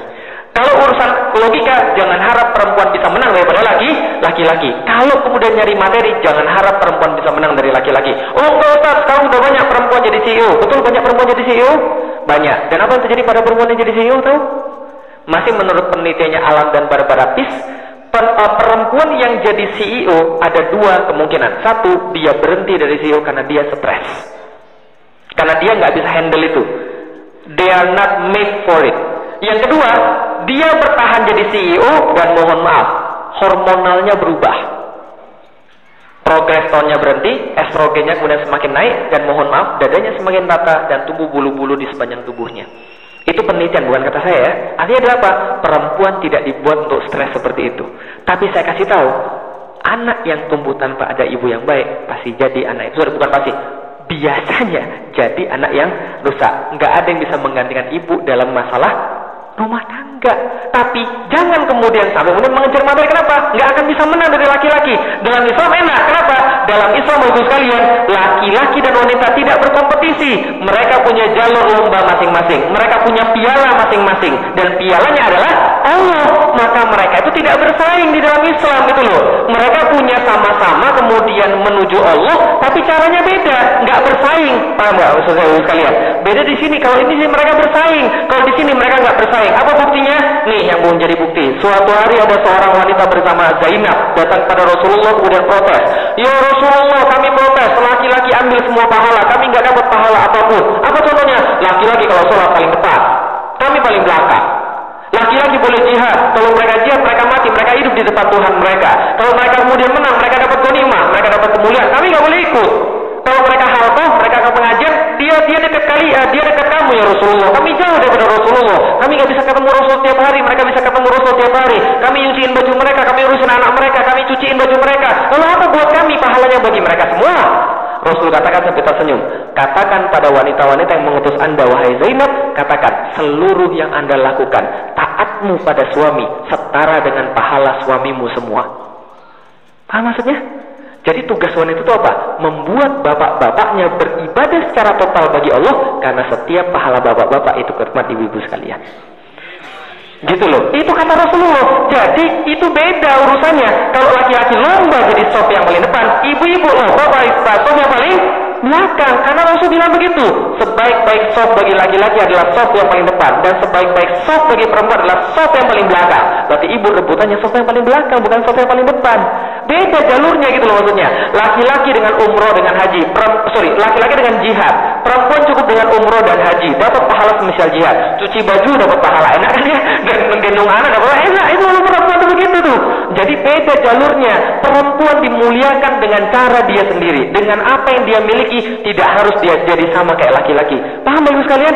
Perempuan dengan cerewetnya bisa dapat pahala. Perempuan dengan banyak omongnya dia bisa dapat pahala. Laki-laki dengan diemnya dia dapat pahala kan gitu kan ya? Nggak ada masalah ibu sekalian. Islam adalah karena terbaik buat wanita. Allah berkata sorry, uh, Rasul berkata dalam salah satu hadisnya, barang siapa diamanati Allah seorang putri, bila mati tidak ditangisi, bila hidup dididik dengan baik, maka dia ada jaminan surga. Tapi hadis begini nggak ada pada laki-laki. Gitu kan ya? Enggak ada di siapa dikasih nama uh, dikasih anak laki-laki, dia mati tidak dikasih, enggak ada. Yang ada anak perempuan. Bahkan dalam hadis yang lain dikatakan, siapa yang punya dua anak perempuan lalu kemudian meninggal dan kemudian dia tidak ditangisi dan diikhlaskan, maka dua anak perempuan itu menjamin ibu dan bapaknya pergi ke surga. Enggak ada kan hadis tentang anak laki-laki kan ya? Yang ada hadis tentang anak perempuan. Jadi lo maksudnya. Apa yang bisa kita lihat nih? Wahai Rasulullah, siapa di antara manusia yang harus aku taati? Ibumu yang paling harus kamu taati. Lalu setelah ibuku siapa lagi ya Rasulullah? Ibumu. Lalu setelah ibumu siapa, ibuku siapa lagi ya Rasulullah? Ibumu. Setelah itu siapa lagi? Barulah bapakmu. Berarti ibu disebut berapa kali? Tiga kali. Bapak cuma sekali. Ini yang menjadi dasar ketika ibu dan bapak manggil tatkala kemudian eh, mereka manggil pada kita, yang harus dijawab duluan adalah ibu. Karena kenapa? Karena ibu disebutkan tiga kali daripada bapak. Artinya apa? Ibu punya porsi tiga perempat daripada bapak. Artinya adalah? Kalau anak itu berbuat baik, maka ibu dapat tiga perempat pahalanya. Kalau berbuat jahat, ibu dapat tiga perempat dosa. Kan gitu. Ya karena apa? Ibu-ibu itu yang mendidik anak-anaknya. Karena memang itu yang terjadi. Karir terbaik bagi seorang wanita itu adalah jadi ibu rumah tangga. Ustaz, ngapain saya sekolah tinggi-tinggi kalau cuma jadi ibu rumah tangga? Eh, saya kasih tahu sekalian. Justru karena jadi ibu rumah tangga harus sekolah tinggi. Masa jadi ibu rumah tangga bodoh? Gitu kan ya? Nggak mungkin lah. Untuk mendapatkan anak yang baik, ibu-ibu harus pintar. Jadi jangan salah, jangan sampai menyangka kita sudah sekolah tinggi, sudah kemudian biaya tinggi, jadi ibu rumah tangga merasa rugi. Enggak, itu karir yang terbaik. Gitu loh. Karena kenapa? Allah yang langsung kasih pahalanya. Apa kita cari sih di dunia? cuma 70 tahun ini. Kan ya? Itu karya terbaik untuk sekalian. Terus apa lagi ini? Coba kita lihat nih. Maka di dalam Islam mukmin yang paling sempurna imannya adalah yang paling baik akhlaknya terhadap mereka. Wa khairukum khairukum linisaihim yang paling baik di antara laki-laki pasti yang paling baik terhadap istrinya. Maka itu kata Rasulullah. Maka ini hadis yang saya baca ketika saya pulang ke rumah. Khairukum khairukum linisaihim khairukum khairukum linisaihim kenapa? Karena kalau kita sudah tahu begini kita nggak akan menyakiti istri Gitu kan ya? Tapi kalau orang yang nggak tahu ini, wah parah, pulang ke rumah, sudah kemudian palanya pusing karena kerjaan di kantor. Pulang ke rumah, eh rumah kotor. Sabar, sabar. Sampai ke kamar mandi, kamar mandi kotor juga. Bilang, nih, Umi ke mana sih di rumah? Nggak beres semuanya, ngapain aja dari pagi sampai sore? Tidur ya? Ibunya marah juga. Kamu nggak tahu ya, anakmu itu Gitu kan ya? Karena nggak ada saling memahami. Nah kenapa?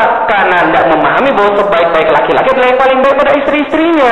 Gitu maksudnya. Maka kalau saya mau berbisnis dengan orang, saya tanya dulu sama istrinya, bagaimana suamimu memperlakukanmu? Kalau dia bilang, suamiku gak bisa dipercaya, gagal kita bisnis, gak jadi. Nah kenapa? Karena kenapa? Uh, kalau sama istrinya jadi nggak baik, apalagi sama orang yang lain. Gitu loh. Maka seorang laki-laki dilihat perlakuan terhadap orang lain dari perlakuan terhadap istrinya. Itu bukan kata saya, tapi kata Rasulullah. Gitu kan ya? Nah kalau itu kita lihat lagi bapak sekalian. Apa kemudian dikatakan dunia mataun. Dunia itu semua perhiasan. Wa khairu mataiha al mar'atu soleha. Sungguh yang paling perhi yang paling baik di antara perhiasan-perhiasan itu adalah wanita yang soleha. Artinya apa? Kalau sudah dapat wanita yang soleha, insya Allah sudah beres itu dunia. Karena kenapa? Karena itu sudah selesai dunia. Karena Rasul bilang ada empat hal yang kalau anda miliki semuanya jadi baik bagi anda. Satu adalah kendaraan yang baik, nggak macet-macet maksudnya. Dua, rumah yang luas. Tiga, tetangga yang baik. Empat, istri yang soleha. Kok ada tetangga di situ sih? Oh, mau dapat lagi, Pak? nah, jadi kenapa ada tetangga di situ sih? Karena empat-empat itu memang susah didapatkan. Makanya itu kemudian Allah katakan dan Rasul katakan sebagai kenikmatan dunia. Apa yang bisa kita lihat untuk sekalian? Nih, bahwa laki-laki itu sama. Sama dalam bidang apa? Sama dalam bidang ibadah, tapi beda dalam bidang perlakuan tadi. Tapi sama-sama dalam ibadah. Wal mu'minuna wal mu'minat. Sesungguhnya perempuan, perempuan sorry, laki-laki yang mukmin dan perempuan-perempuan yang mukmin. Ba'duhum awli'u ba'din. Sebagian daripada mereka pembantu sebagian daripada yang lain. Saling bahu membahu, saling bantu membantu. Untuk apa? Ya'muruna bil ma'ruf wa 'anil munkar. Mereka menyuruh pada kebaikan, mereka mencegah pada kemungkaran. Apalagi wa yuqimuna zakat. Mereka melakukan salat dan juga zakat. Apalagi wa yuti'un Allah wa rasul dan mentaati Allah dan rasulnya. Nah, ulaika sayarhamuhumullah. Mereka itulah yang bakal segera disayang Allah. Dua-duanya disayang Allah. Artinya apa? Laki-laki dan wanita sama di mata Allah. Tapi beda untuk cara ibadahnya. Perempuan soft paling belakang, laki-laki soft paling depan. Perempuan gak usah jihad, laki-laki jihad. Nah gitu maksudnya. Nah apa yang kemudian? Nih wanita dalam Islam. Jangan iri hati terhadap apa yang dikaruniakan Allah. Sebagian daripada kalian dilebihkan Allah terhadap sebagian yang lain. Laki-laki dilebihkan terhadap wanita. Wanita juga punya lebih daripada laki. Laki-laki karena itu harus menikah. Karena nggak ada yang sempurna. Karena nggak bisa membesarkan anak sendirian. Karena itu harus menikah dengan visi yang sama. Apalagi kemudian, nih wanita dalam Islam. Nih, laki-laki adalah pemimpin daripada wanita. Karena itulah dalam rumah tangga, apa pun yang terjadi pemimpin cuma satu. Karena kalau pemimpin tidak satu, pasti cekcok. Benar atau benar? Dan yang paling sering terjadi adalah beda pendapat di depan anak. Itu bahaya luar biasa. Kalau kemudian kita di rumah tangga, kita tentukan pemimpin adalah laki-laki. Berarti kalau laki-laki ngomong apa, kita harus dengar di depan anak. Adapun kalau kita punya pendapat yang lain, silahkan berantemnya di kasur aja.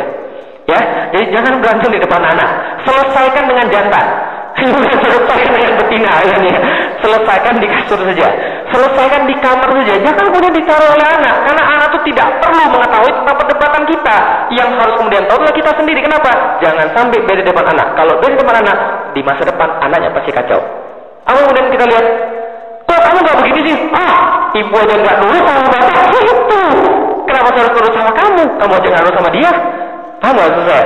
Teladan itu luar biasa itu. Nah kalau gitu kita lihat lagi apa bisa kita lihat. Ini rahasianya daripada semua kemudian kejadian ini, daripada semua kajian ini, ini rahasianya. Mensini in woman sono. Tahu artinya? Belum tahu ya? Oh salah Ustaz yang benar uh, mensana incorpore sano itu salah peribahasanya. Mensana incorpore sano artinya apa? Di dalam sebuah tubuh yang sehat terdapat jiwa yang salah besar. Kenapa? Lihat orang-orang gila. Orang-orang gila ada nggak yang sakit? Ada nggak orang gila yang sakit? Orang gila itu badannya pasti sehat. Orang gila itu badannya pasti sehat. Kenapa? Menurut ilmu kedokteran, orang yang gila itu badannya pasti hormonalnya tidak terganggu. Karena otaknya kemudian sehat. Oh sorry, otaknya sudah terganggu. Jadi badannya pasti tidak terganggu. Maka kalau kita lihat orang-orang eh, gila, tubuhnya sehat nggak? Nggak ada yang sakit. Berarti jiwanya, sorry, tubuhnya kuat, sehat, tapi jiwanya bisa sakit. Nah artinya apa? Yang benar nih, mensini inomen sono. Tahu artinya? Artinya adalah di balik pria yang hebat terdapat wanita yang kuat. Atau di balik pria yang kuat terdapat wanita yang hebat. Kenapa bisa begitu? Karena begitulah memang adanya di dalam Islam. Maka di dalam Islam, kalau laki-lakinya kemudian tidak hebat, pasti ada masalah dalam rumah tangganya. Gitu nggak? Ya atau iya? Dan di balik seorang pria bermasalah, ada perempuan yang ketiga. itu itu kemudian bisa kita lihat Men sini ilmu mensono. Jadi kalau kemudian saya secara pribadi, saya nggak mungkin bisa pergi ke Amerika ibu sekalian satu setengah bulan kalau istri saya di rumah nggak kemudian membackup saya. Betul begitu? Bagaimana mungkin saya bisa ngomong sama ibu seperti ini kalau di rumah saya ada masalah? Nggak mungkin kan ya? Pasti kepikiran terus. Nggak mungkin bisa kemudian saya melawan seperti ini kalau istri saya nggak mensupport saya. Berarti inilah yang bisa kita lihat bahwa perempuan itu adalah eh, sorry sangat vital bagi laki-laki. Contoh kita lihat nih di antara manusia Wih, sudah bentar lagi. Di antara manusia, ada yang lebih mulia di antara semua manusia. Siapa? Siapa yang paling mulia di antara semua manusia? Mukmin, orang-orang Islam. Ya kan ya? Di antara orang sorry, di, di antara makhluk Allah yang paling mulia kan manusia. Di antara manusia yang paling mulia mukmin. Di antara mukmin yang, yang paling mulia siapa lagi? Para nabi. Di antara para nabi ada yang lebih mulia lagi siapa? Di antara para nabi yang paling paling mulia adalah ulul azmi. Masih ingat ulul, ulul azmi siapa? Nabi Muhammad. Terus siapa lagi? Ibrahim. Terus? Musa. Isa. Terus? Satu lagi? Nuh. Ada lima kan ya? Oke apa baik-baik. Siapa? Mulai dari pertama Nabi Nuh.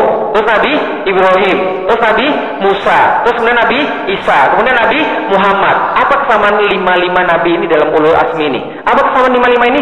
Lima-lima ini bercerita tentang wanita. Nggak percaya Oke kita buktiin. Yang pertama, siapa tadi? Nabi Ibrahim. Nabi Ibrahim cerita tentang siapa? Tentang Siti Hajar. Bagaimana cerita tentang Siti Hajar? Luar biasa. Coba bayangin bapak. Ada yang pernah pergi ke Mekah? Oke, yang belum kita doain semoga pergi ke Mekah. Amin. Yang belum pernah pergi ke Mekah, ada yang sudah pernah pergi ke Las Vegas? Sudah pernah? Atau pergi ke Arizona sudah pernah? Sudah. Grand Canyon sudah pernah? Oke, Mekah itu sama kayak di daerah Las Vegas persis banget. Batu di mana-mana, gunung batu di mana-mana. Seperti dalam Mekah. Dan coba bayangkan baik-baik, saya pernah diajak pergi ke Valley of Fire. Di tengah jalan tuh saya bilang sama kemudian yang nganterin saya, Mbak, kalau Mbak tinggalin saya di sini, saya pasti mati, Mbak. Nah kenapa? Karena saya nggak akan mungkin bisa balik lagi ke kota. Kan jalannya hampir 45 mil tuh dari kota kan ya, dan itu nggak ada orang sama sekali di situ yang ada batu semua kan itu kan ya kalau saya ditinggal di sini saya pasti mati mbak lah kenapa? Karena saya pikirin oh ini gila nih luar biasa nih. Tempat yang tandus kayak begini kan kering luar biasa panas luar biasa. Dan Mekah itu sama kayak itu. Coba pengen baik-baik Mekah back then. Ketika belum ada manusia sama sekali yang ada di sana. Coba bayangin baik-baik Nabi Ibrahim sama Siti Hajar itu berjalan berdua doang. Sama anak yang baru lahir. Namanya siapa?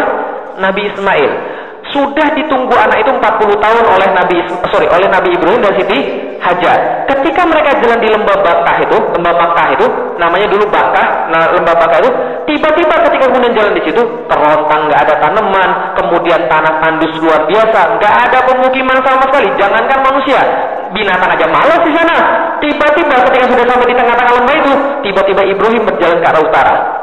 Coba kalau anda jadi istrinya Nabi Ibrahim, kira-kira gimana? Ini ngapain dia ini? Loh kok dia tinggalin saya? Ternyata Nabi Ibrahim dapat wahyu untuk meninggalkan anak istrinya di situ. Dari Allah. Maka Nabi Ibrahim pergi. Dia nggak sempat ngomong apa-apa. Karena apa? Dia nggak sanggup ngomong sama istrinya. Ngomong apa? Bagaimana cara menjelaskan dia nggak? Jadi ya udahlah dia pergi aja lah. Kan dia nggak sanggup ngomong. Dan dia kemudian nggak sanggup menatap anaknya yang kemudian dia sudah tunggu 40 tahun. Apa terjadi ketika itu? Ketika dia pergi ke arah utara, maka kemudian Siti Hajar bilang, Ibrahim mau ke mana? Nabi Ibrahim jalan aja terus. Ketika jalan terus semakin khawatir nih, loh anak masih di di, di gendong, nggak ada pemukiman sama sekali, ditinggal di situ. Loh, ditanya kedua kali, Ibrahim mau ke mana? Nggak dijawab lagi. Namanya muslimah yang baik, kalau dua kali di pertanyaan tidak dijawab, ganti pertanyaan. Apa yang dia tanya?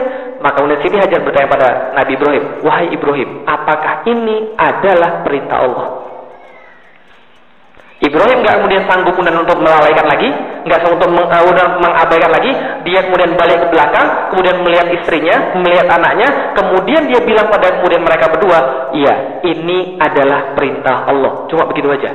Apa kata Siti Hajar? Siti Hajar mengatakan satu proklamasi keimanan yang harus kita ingat baik-baik dalam kehidupan kita. Apa kata Siti Hajar?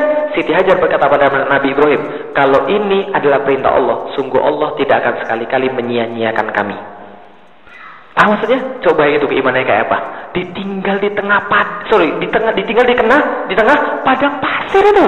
batu di mana-mana, nggak ada orang, binatang aja malas, tumbuhan nggak tumbuh sama sekali. Tapi dia bilang, kalau Allah yang menyuruh kamu begitu, maka Allah sekali-kali tidak akan menyia-nyiakan kami, tidak akan menyia-nyiakan hambanya. Pergilah. Nabi Ibrahim pergi, di situ dia sendirian. Di situ dia sendirian, anaknya mulai nangis karena nggak punya susu lagi. Loh kan nggak punya minum, susunya udah kering, nggak bisa lagi mulai nyari kemudian air. Maka ditaruhnya Nabi Ibrahim, dia pergi ke daerah Sofa, ke sorry ke Bukit Sofa. Jalan dari Bukit Sofa, melihat sampai ke atas, melihat ada air nggak di situ, nggak ada. Pergi kemudian ke uh, Bukit Marwah, lihat lagi di atas Marwah, nggak ada. Pergi lagi ke Bukit Sofa, tujuh kali dia bolak balik, nggak dapat air. Ternyata setelah tujuh kali bolak balik, airnya muncul di kaki Nabi Ismail. Kalau kita jadi isi Hajar apa? Ya Allah, mulai dari tadi. Udah bolak-balik tujuh kali. Itu kan bukan dekat itu ibu sekalian. Baik itu kan hampir kemudian 2,1 kilo kan ya bolak-baliknya. Ibu ditinggal di satu tempat, nggak tahu apa-apa, nggak ada air, nggak ada bolak-balik tujuh kali. Artinya adalah apa? Usaha kita. Kita lihat dari Siti Hajar. Kalau Siti Hajar nggak begitu, kalau nggak ada Siti Hajar, nggak ada yang namanya sa'i. Ya nggak? Nggak ada yang namanya sa'i kan ya? Nggak ada yang namanya air zam-zam. Nggak ada idul kurban. Coba, gara-gara satu wanita ada idul kurban, ada sa'i, ada tawaf, sorry, bukan tawaf, ada sa'i, ada air zam-zam, dan ada idul kurban. Gara-gara seorang wanita, namanya siapa? Siti Hajar. Nabi Ibrahim bercerita tentang Siti Hajar. Yang kedua, Nabi Musa. Siapa yang diceritain di situ? Ibunya Musa yang diceritakan sangat sabar luar biasa. Melahirkan anak dan kemudian Fir'aun cari siapa anak yang baru dilahirkan harus dibunuh. Karena akan menggantikan posisi dia maka dia hanyutkan di laut supaya kemudian masuk ke dalam istana. Setelah masuk dalam istana dia daftar jadi ibu susuan daripada anaknya. Orang nggak tahu itu anaknya cuma dia yang tahu dan dia bersabar. Maka dikatakan pada Allah ibu Musa adalah ibu yang bersabar dan baginya pahala tiada batas. Coba tentang Musa tentang ibunya. Tentang Nabi Isa. Cerita siapa Maryam. Satu surat khusus itu. Surat Maryam. Ada nggak surat Aminah? Nggak ada. Yang ada surat Maryam itu. Artinya apa? Begitu mulianya itu Siti Maryam. Nggak hanya Siti Maryam. Keluarganya Ali Imron dapat satu surat lagi. Coba, keluarganya si Maryam kan ya? Ali Imron dapat satu surat lagi. Itu Nabi Isa. Tadi sudah Nabi Ibrahim sudah. Nabi ini Nabi Musa, Nabi Muhammad. Bosarannya. Siapa Nabi Muhammad? Khadijah. Suatu hari Aisyah, namanya masih muda, cantik kan kan ya. Suatu hari iri sama Khadijah. Kenapa? Sewafat Khadijah, Muhammad masih aja ngomong-ngomong Khadijah. Lah kenapa bisa begitu? Kalau Nabi Muhammad dapat makanan, dia bilang sama sahabat, tolong kirimin ke keluarganya Khadijah. Dapat duit, tolong kirimin ke keluarga Khadijah. Kemudian Aisyah bilang, kok Khadijah terus sih? Kan saya kan sudah, sorry, kan Allah sudah menggantikanmu dengan seorang perempuan cantik, masih perawan dan kemudian bisa mengajakmu bercumburia. Kenapa engkau sebut-sebut Khadijah terus? Rasul kemudian marah dan bilang, wahai Aisyah, jangan bicara sembarangan tentang Khadijah. Kenapa? Di saat orang-orang tidak beriman, dia beriman kepadaku. Di saat orang-orang menahan hartanya, dia memberikan hartanya kepadaku. Di saat orang-orang kemudian tidak mendukungku, dia mendukungku. Dan di saat kemudian istri-istriku yang lain tidak memberikan anak, anakku cuma berasal dari Khadijah. Jadi jangan bicara sembarangan tentang Khadijah. Dan itu adalah perempuan yang beriman pertama di dalam Islam. Yang beriman pertama bukan laki-laki tapi perempuan. Paham maksudnya? Ada berapa? Perempuan itu luar biasa itu. Satu lagi siapa? Nabi Nuh. Tapi ceritanya jelek itu. Nah, tapi ketahuan itu juga ya? Semua pergi kemudian ke perahu. Anaknya nggak mau, ibunya nggak mau.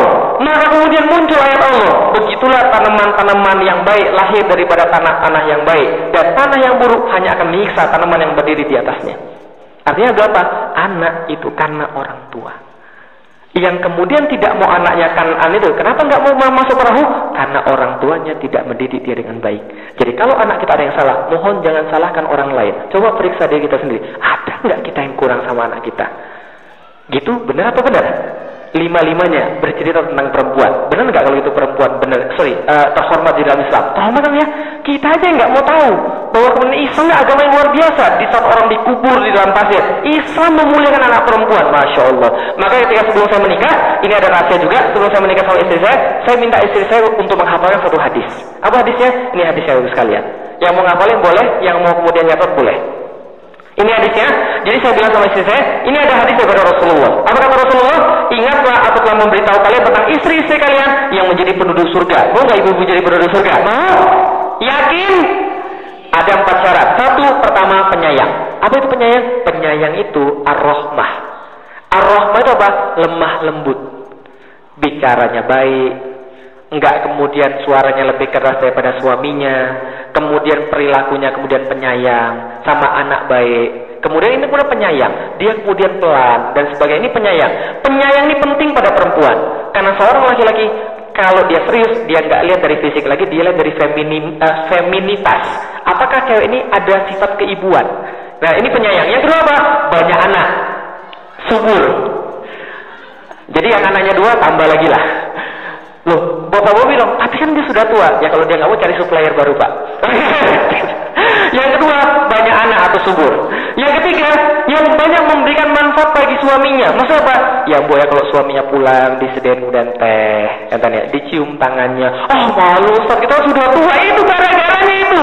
Makanya nggak ada kenikmatan dalam rumah tangga gitu kan ya? Saya sama istri saya sekali-sekali saya SMS saya koda saya kasih puisi dan sebagainya. Kenapa? Itu tuh memberikan manfaat bagi suaminya. Sehingga suaminya tuh kemudian ketika pulang tuh ditunggu. Ketika pergi dirindukan ketika pulang menyenangkan. Kan gitu kan ya? Bukan kemudian nyebelin ketika pulang malas suaminya pulang. Oh jadi masalah besar ini. Ya dia suaminya lebih senang di luar daripada di rumah. Nah, ini yang memberikan manfaat bagi suaminya. Mbok ya dipijit sekali-kali kan, kan ya. Oh kesenangan. Terus susah terus susah terus susah ini penyayang pada suaminya. Nah, yang paling penting yang keempat adalah yang jika ia menyakiti suaminya atau dia disakiti, ia segera datang hingga berada di pelukan suaminya. Dalam hadis lain berada dalam pangkuan suaminya, kemudian dia berbicara sama suaminya. Wahai suamiku, demi Allah, aku tidak dapat memejamkan mata sebelum engkau meridoiku. Romantis gak? Romantis kan ya? Itu cuma ada di dalam Islam, nggak ada di dalam agama yang lain.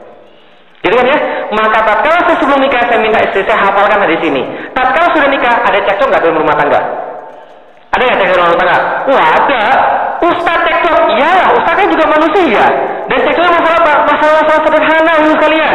Pulang daripada pengajian, senang kan ya? Saya tanya sama istri saya, dek mau makan apa dek? Dia bilang terserah itu di kuping laki-laki terserah itu adalah kemudian suatu penghinaan. Paham gak bapak sekalian? Kenapa? Laki-laki itu mau nyenengin wanita. Kalau dia bilang terserah kita nggak jadi mau seneng kan ya. Terserah. Ya sudah kalau gitu saya berusaha sabar. Umi umi mau makan ikan aja? Enggak ikan amis. Ya udah kalau gitu ayam aja? Enggak kemarin sudah makan ayam. Gaduh-gaduh aja? Ah gaduh-gaduh bikin perut sakit. Terus mau makan apa? Terserah. Terus saya bilang gini ya udah kalau gitu mau makan. Ya udah kalau gitu mau makan nggak apa-apa. Ya udah kita pulang aja. Ya udah pulang aja nggak apa-apa pulang lapar gak makan. Kan ya laki-laki dalam kondisi tersebut gengsi mau minta maaf. Perempuan lebih gengsi lagi mau minta maaf. Betul gitu? Makanya Allah kemudian kasih ini lewat Rasulnya. Maka ketika dalam kondisi seperti itu udah 15 menit diem-dieman kan gak enak. Orang ketemu terus tiap hari kok mau diem-dieman.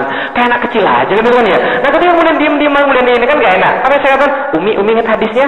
Ketika saya bilang begitu maka dia ingat segera hadis ini dan kemudian uh, semua yang terjadi ke depan kita sudah bisa tahu bersama-sama. Ah, kan gitu kan ya? Karena hadisnya sama. Karena dia taat sama Allah maka ketaatan pada suaminya yang menjamin adalah taat sama Allah. Tapi kalau dia tidak taat sama Allah jangan harap dia taat pada suami. Betul begitu? Itu kalau istri yang taat sama Allah. Langsung dia ingat hadisnya. Langsung pergi ke pelukan suaminya lalu berkata begitu. Tapi kalau orang yang tidak taat sama Allah apa terjadi Umi Umi ingat hadisnya? Istrinya bilang terus gue harus bilang oh gitu.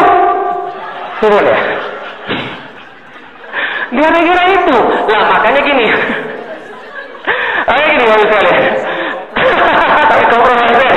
nah nah itu lagi sekalian saya kasih tahu sekalian ciri ah, sorry. Apa kunci taatnya? Kunci sorry. Apa kunci rumah tangga? Kunci rumah tangga adalah taat pada Allah maka seorang istri yang baik membuat suaminya taat pada Allah. Karena kalau dia berhasil membuat taat suaminya pada Allah maka suaminya akan taat pada dia dan gak akan melakukan yang macam-macam. Kunci kemudian membuat seorang istri taat pada suaminya ada membuat istri taat pada Allah. Karena itu dia taat pada suami karena dia taat pada Allah. Paham kira saya? Itulah kemudian menjadi kemudian pembahasan kita pada kali ini. Sorry tidak ada tanya jawab karena sudah habis atau mau satu dua? Pakai satu dua boleh. Silahkan ada mungkin sebelum kita sholat? Silahkan dua pertanyaan silahkan ada silahkan ibu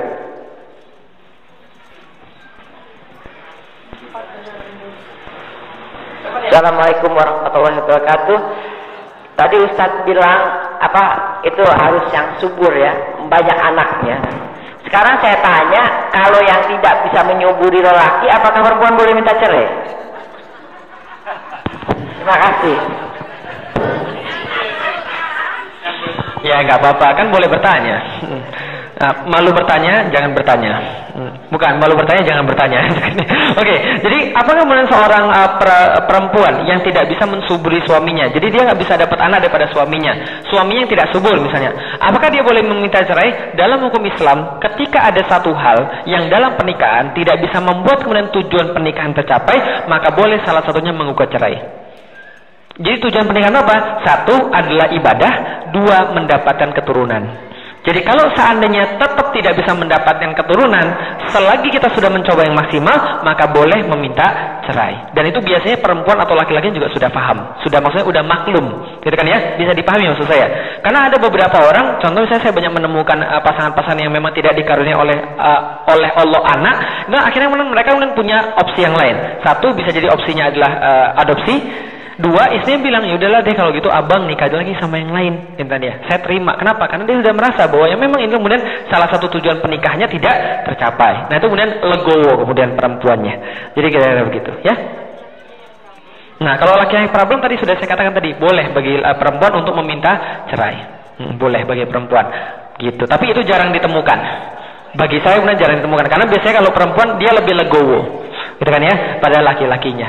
Tapi yang nggak boleh adalah kalau menjadikan alasan seperti itu sebagai untuk selingkuh sama yang lain. Itu nggak boleh. Lebih baik kemudian pisah aja sekalian. Gitu loh. Karena kalau kemudian selingkuh dengan alasan itu suami saya tidak bisa memberikan kebahagiaan itu nggak boleh. Lebih dosa lagi tuh bukan ya? Jadi kira-kira gitu. Oke pertanyaan kedua silakan. Ada? Silakan. Silakan bapak. Boleh. Waalaikumsalam warahmatullahi wabarakatuh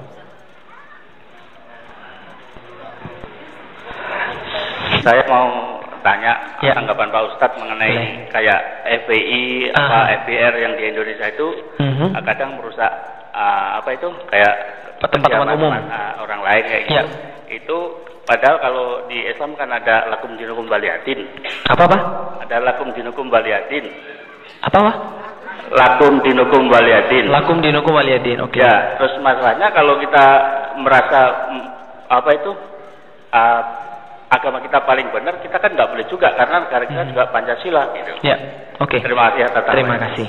Uh, pertanyaan saya kemudian, uh, apakah seorang Muslim, saya jawab dulu yang pertama ya, uh, saya jawab dari belakang, apakah seorang Muslim tidak boleh menganggap agamanya paling benar? Harus, bukan hanya boleh, harus menganggap agamanya paling benar. Uh, karena kenapa? Allah memerintahkan seperti itu.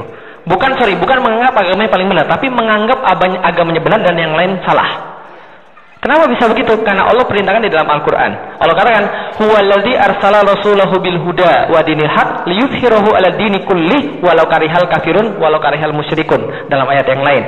Jadi Allah menurunkan agama Islam yaitu adalah kemudian Rasul dengan kemudian agama yang benar Al-Quran dan As-Sunnah untuk kemudian mengatasi liyudhhirahu itu dalam terjemahan bebasnya adalah mengalahkan agama-agama yang lain, menutupi agama-agama yang lain, walaupun orang kafir musyrik tidak menyukai. Nah, jadi itu kemudian wajib seorang muslim menganggap agamanya yang benar, yang lain tidak.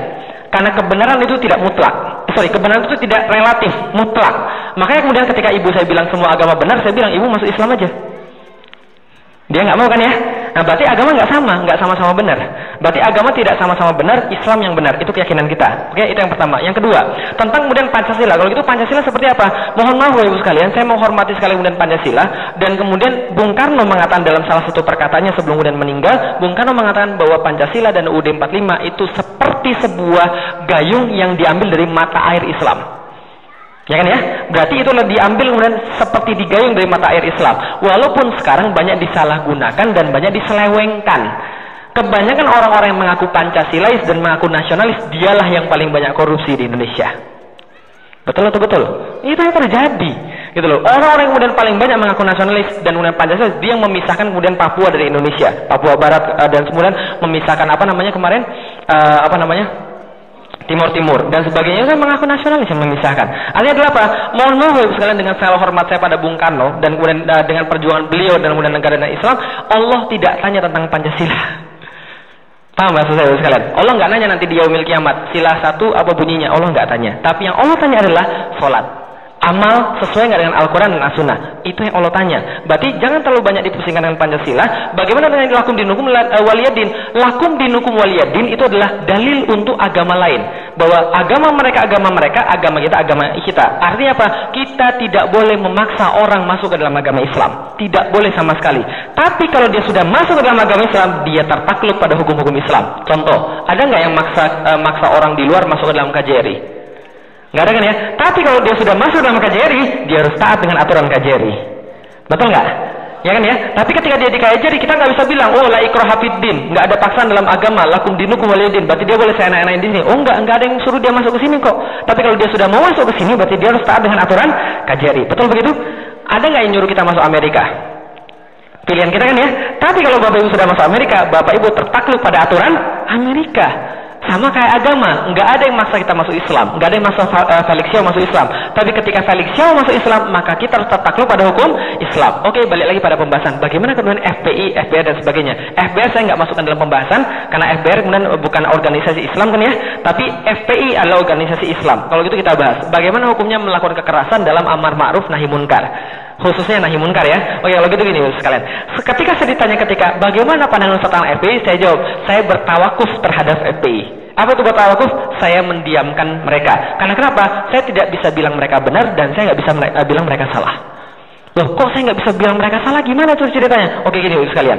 Kita dengar berita itu karena kita orang jauh dan kita nggak tahu kondisi di sana. Sekarang coba bayangkan baik-baik. Tahu keramat tunggak? Tahu keramat tunggak? Tempat apa itu keramat tunggak? Oh, mana suaminya? Bapak ya, Tanjung Priuk. Pantesan sekarang di sini juga kerja di, di, di apa namanya di pelabuhan itu udah biasa kan ya. Oke, sekarang saya tanya, Tanjung uh, Tanjung Priuk tempat apa kamu tunggak? Oke, okay. oh ibu nggak tahu, bapak tahu pak? Bapak tahu.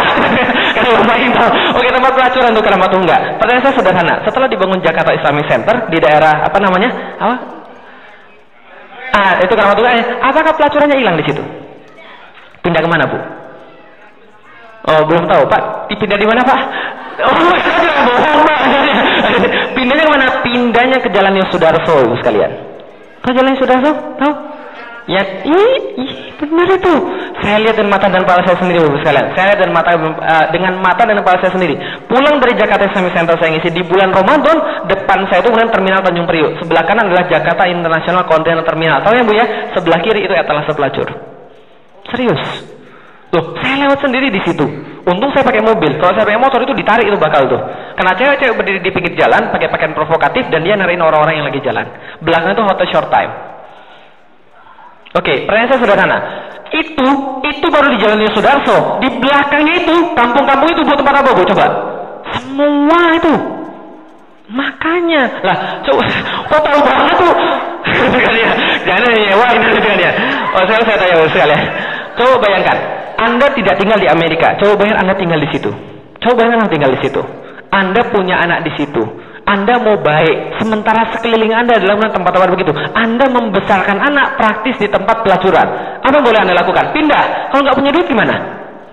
Coba. Artinya apa yang kemudian bisa kita lakukan? Pasti kita pengen itu kan nggak ada kan ya? Kita lapor ke polisi. Polisi diem.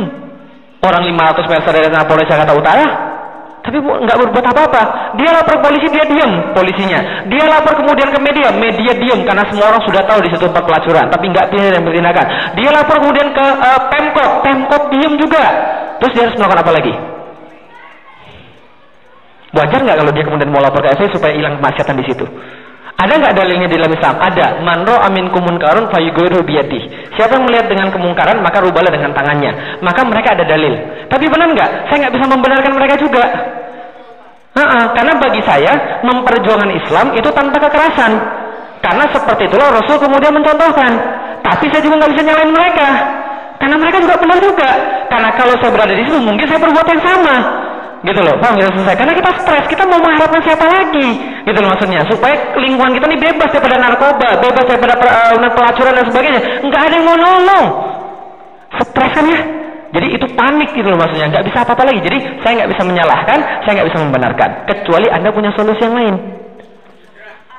Dikasih kerjaan nggak mungkin bisa. Kenapa? Karena itu diciptakan secara sistem Hmm. Ustaz aja dakwah di sana, mati saya sama sekalian. Bisa-bisa saya diperkosa sama mereka itu kan ya. Makanya Utsman bin Affan bilang, makanya Utsman bin Affan bilang, "Innallaha la yazubil sultan ma Qur'an." Allah menghilangkan kemaksiatan menggunakan kewenangan, kekuasaan, pemerintahan, maksiat-maksiat yang tidak bisa hilang dengan menggunakan Al-Qur'an. Maka zaman dulu, kenapa Islam bisa jaya? Karena Islam diterapkan secara total. Ada namanya penegak hukumnya yang jalan. Gitu loh. Maka nggak ada kemaksiatan. Kan harusnya polisi yang ngilangin itu kan ya? Kan gitu. Nah sekarang polisi nggak mau jalan. Terus siapa lagi ya? FPI yang maju. Jadi saya nggak bisa menyalahkan, saya nggak bisa membenarkan. Jadi saya diam aja. Mm -hmm. Kenapa? Mm -hmm. Nah, karena gini, Bapak Ibu sekalian, kita harus hati-hati dengan termakan opini. Karena kenapa termakan opini? Jadi gini, yang di blow up adalah FPI melakukan kekerasan dan luar biasa. Tapi ada beberapa hal yang lebih parah daripada itu, Bapak sekalian. Contoh misalnya, FPI melakukan kekerasan. Pemain-pemain bola, sorry, penonton-penonton bola di Indonesia kekerasan nggak? Wah, lebih banyak. Tapi kenapa ketika FPI berbuat sesuatu langsung disorot, orang-orang supporter bola ketika ribut nggak disorot-sorot, banyak yang mati juga. Soalnya FPI nggak pernah matiin orang kan ya? Tapi ketika kemudian ada kemudian eh, apa uh, di, apa hmm, pertandingan bola banyak sekali yang mati kerusuhan tawuran anak-anak kenapa nggak dikatakan kekerasan? Hati-hati satu hal ada penyesatan opini terhadap Islam. Itu hati-hati. Makanya jangan banyak nonton TV karena itu bakal kemudian kita membuat bahwa Islam itu jelek. Kalau nggak percaya lagi, contoh lagi, ketika ada orang salah masuk ke pengadilan, apa yang terjadi? Mendadak bajunya berubah. Pakai kerudung lah, pakai cadar lah, pakai peci lah, pakai baju koko lah. Jadi orang lihat, oh ini nih Muslim itu, gitu kan ya? Nah, itu hati-hati itu penyesatan terhadap Islam. Ada apa? Stigmatisasi negatif terhadap Islam. Tatkala kemudian rumah teroris digerebek, yang di yang disorot apa? Sama media. Tulisan ayat kursi, Al-Qur'an, buku Riyadus Solihin. Seolah-olah bilang apa? Seolah-olah pengen bilang begini, ini pesan daripada media. Kalau Anda semakin beriman, Anda semakin jadi teroris. Besoknya muncul pernyataan dari kepala, sorry, dari petinggi Polri yang mengatakan bahwa terorisme munculnya satu dari masjid, dua dari kampus, tiga dari kantor, empat dari sekolah. Pesantren juga termasuk. Kan itu kan ya? Artinya apa? Jangan pergi ke masjid, jangan pergi ke sekolah, jangan pergi ke kantor, jangan pergi mana. Jangan ada ilmu Islam. Orang yang nggak punya ilmu Islam justru lebih banyak yang jadi teroris. Kenapa? Kalau orang yang punya ilmu, dia nggak akan bunuh orang, ibu sekalian. Ah, ibu sekalian. Dia nggak akan bunuh orang tanpa hak yang punya ilmu. Tapi yang nggak punya nggak punya ilmu itu justru itu yang kemudian akan ditunggangi. Siapa menunggangi? Walau misal yang jelas bukan orang Islam. Yang jelas ada konspirasi di situ. Jadi dunia itu nggak flat, Bapak Ibu sekalian. Hati-hati. Jadi hati-hati jangan sampai termakan opini negatif terhadap Islam. FPI itu tidak seburuk yang kita duga. Ya, jadi apa kalau Ustaz setuju dengan kekerasan? Sudah saya bilang saya nggak setuju dengan kekerasan. Sudah saya bilang, tapi tidak seperti yang kita duga. Nggak seperti jadi kalau kemudian dikatakan premanisme, lebih preman pemerintah daripada FPI, ibu-ibu sekalian saya kasih tahu. Ibu-ibu aja yang belum nggak tahu karena nggak tahu opininya gitu kan ya. Nah, jadi yang bisa kita lihat. Jadi kita harus adil. Memang FPI salah, tapi kita juga nggak bisa menyalahkan. Tapi kita juga nggak bisa membetulkan perbuatan seperti itu. Jadi kita bilang apa? Ya udah kita mendiamkan aja lah, karena kita nggak punya solusi. Gitu loh. Kecuali kalau kita pemerintah kita bisa kerahkan polisi untuk kemudian membuat itu kemudian hilang. Nah, itu baru solusi. Lu jangan deh punya gua nih, gua sudah ada nih. Gitu kan ya? Nah, jadi kira-kira gitu. Oke, cukup? Oke, pembahasannya jadi serem begini masih masih. Mudah-mudahan Bapak Ibu yang memberikan sorry mendapatkan satu manfaat khususnya tentang materi-materi yang tadi. Artinya adalah apa? Jadilah perempuan-perempuan yang baik supaya kemudian anaknya nanti jadi yang baik juga. Perbaiki diri tanpa henti. Dan insya Allah besok kita akan bahas tentang pakaian di dalam Islam dan mudah-mudahan itu menjadi manfaat bagi kita. Billahi taufiq wal hidayah wa minkum. Assalamualaikum warahmatullahi wabarakatuh.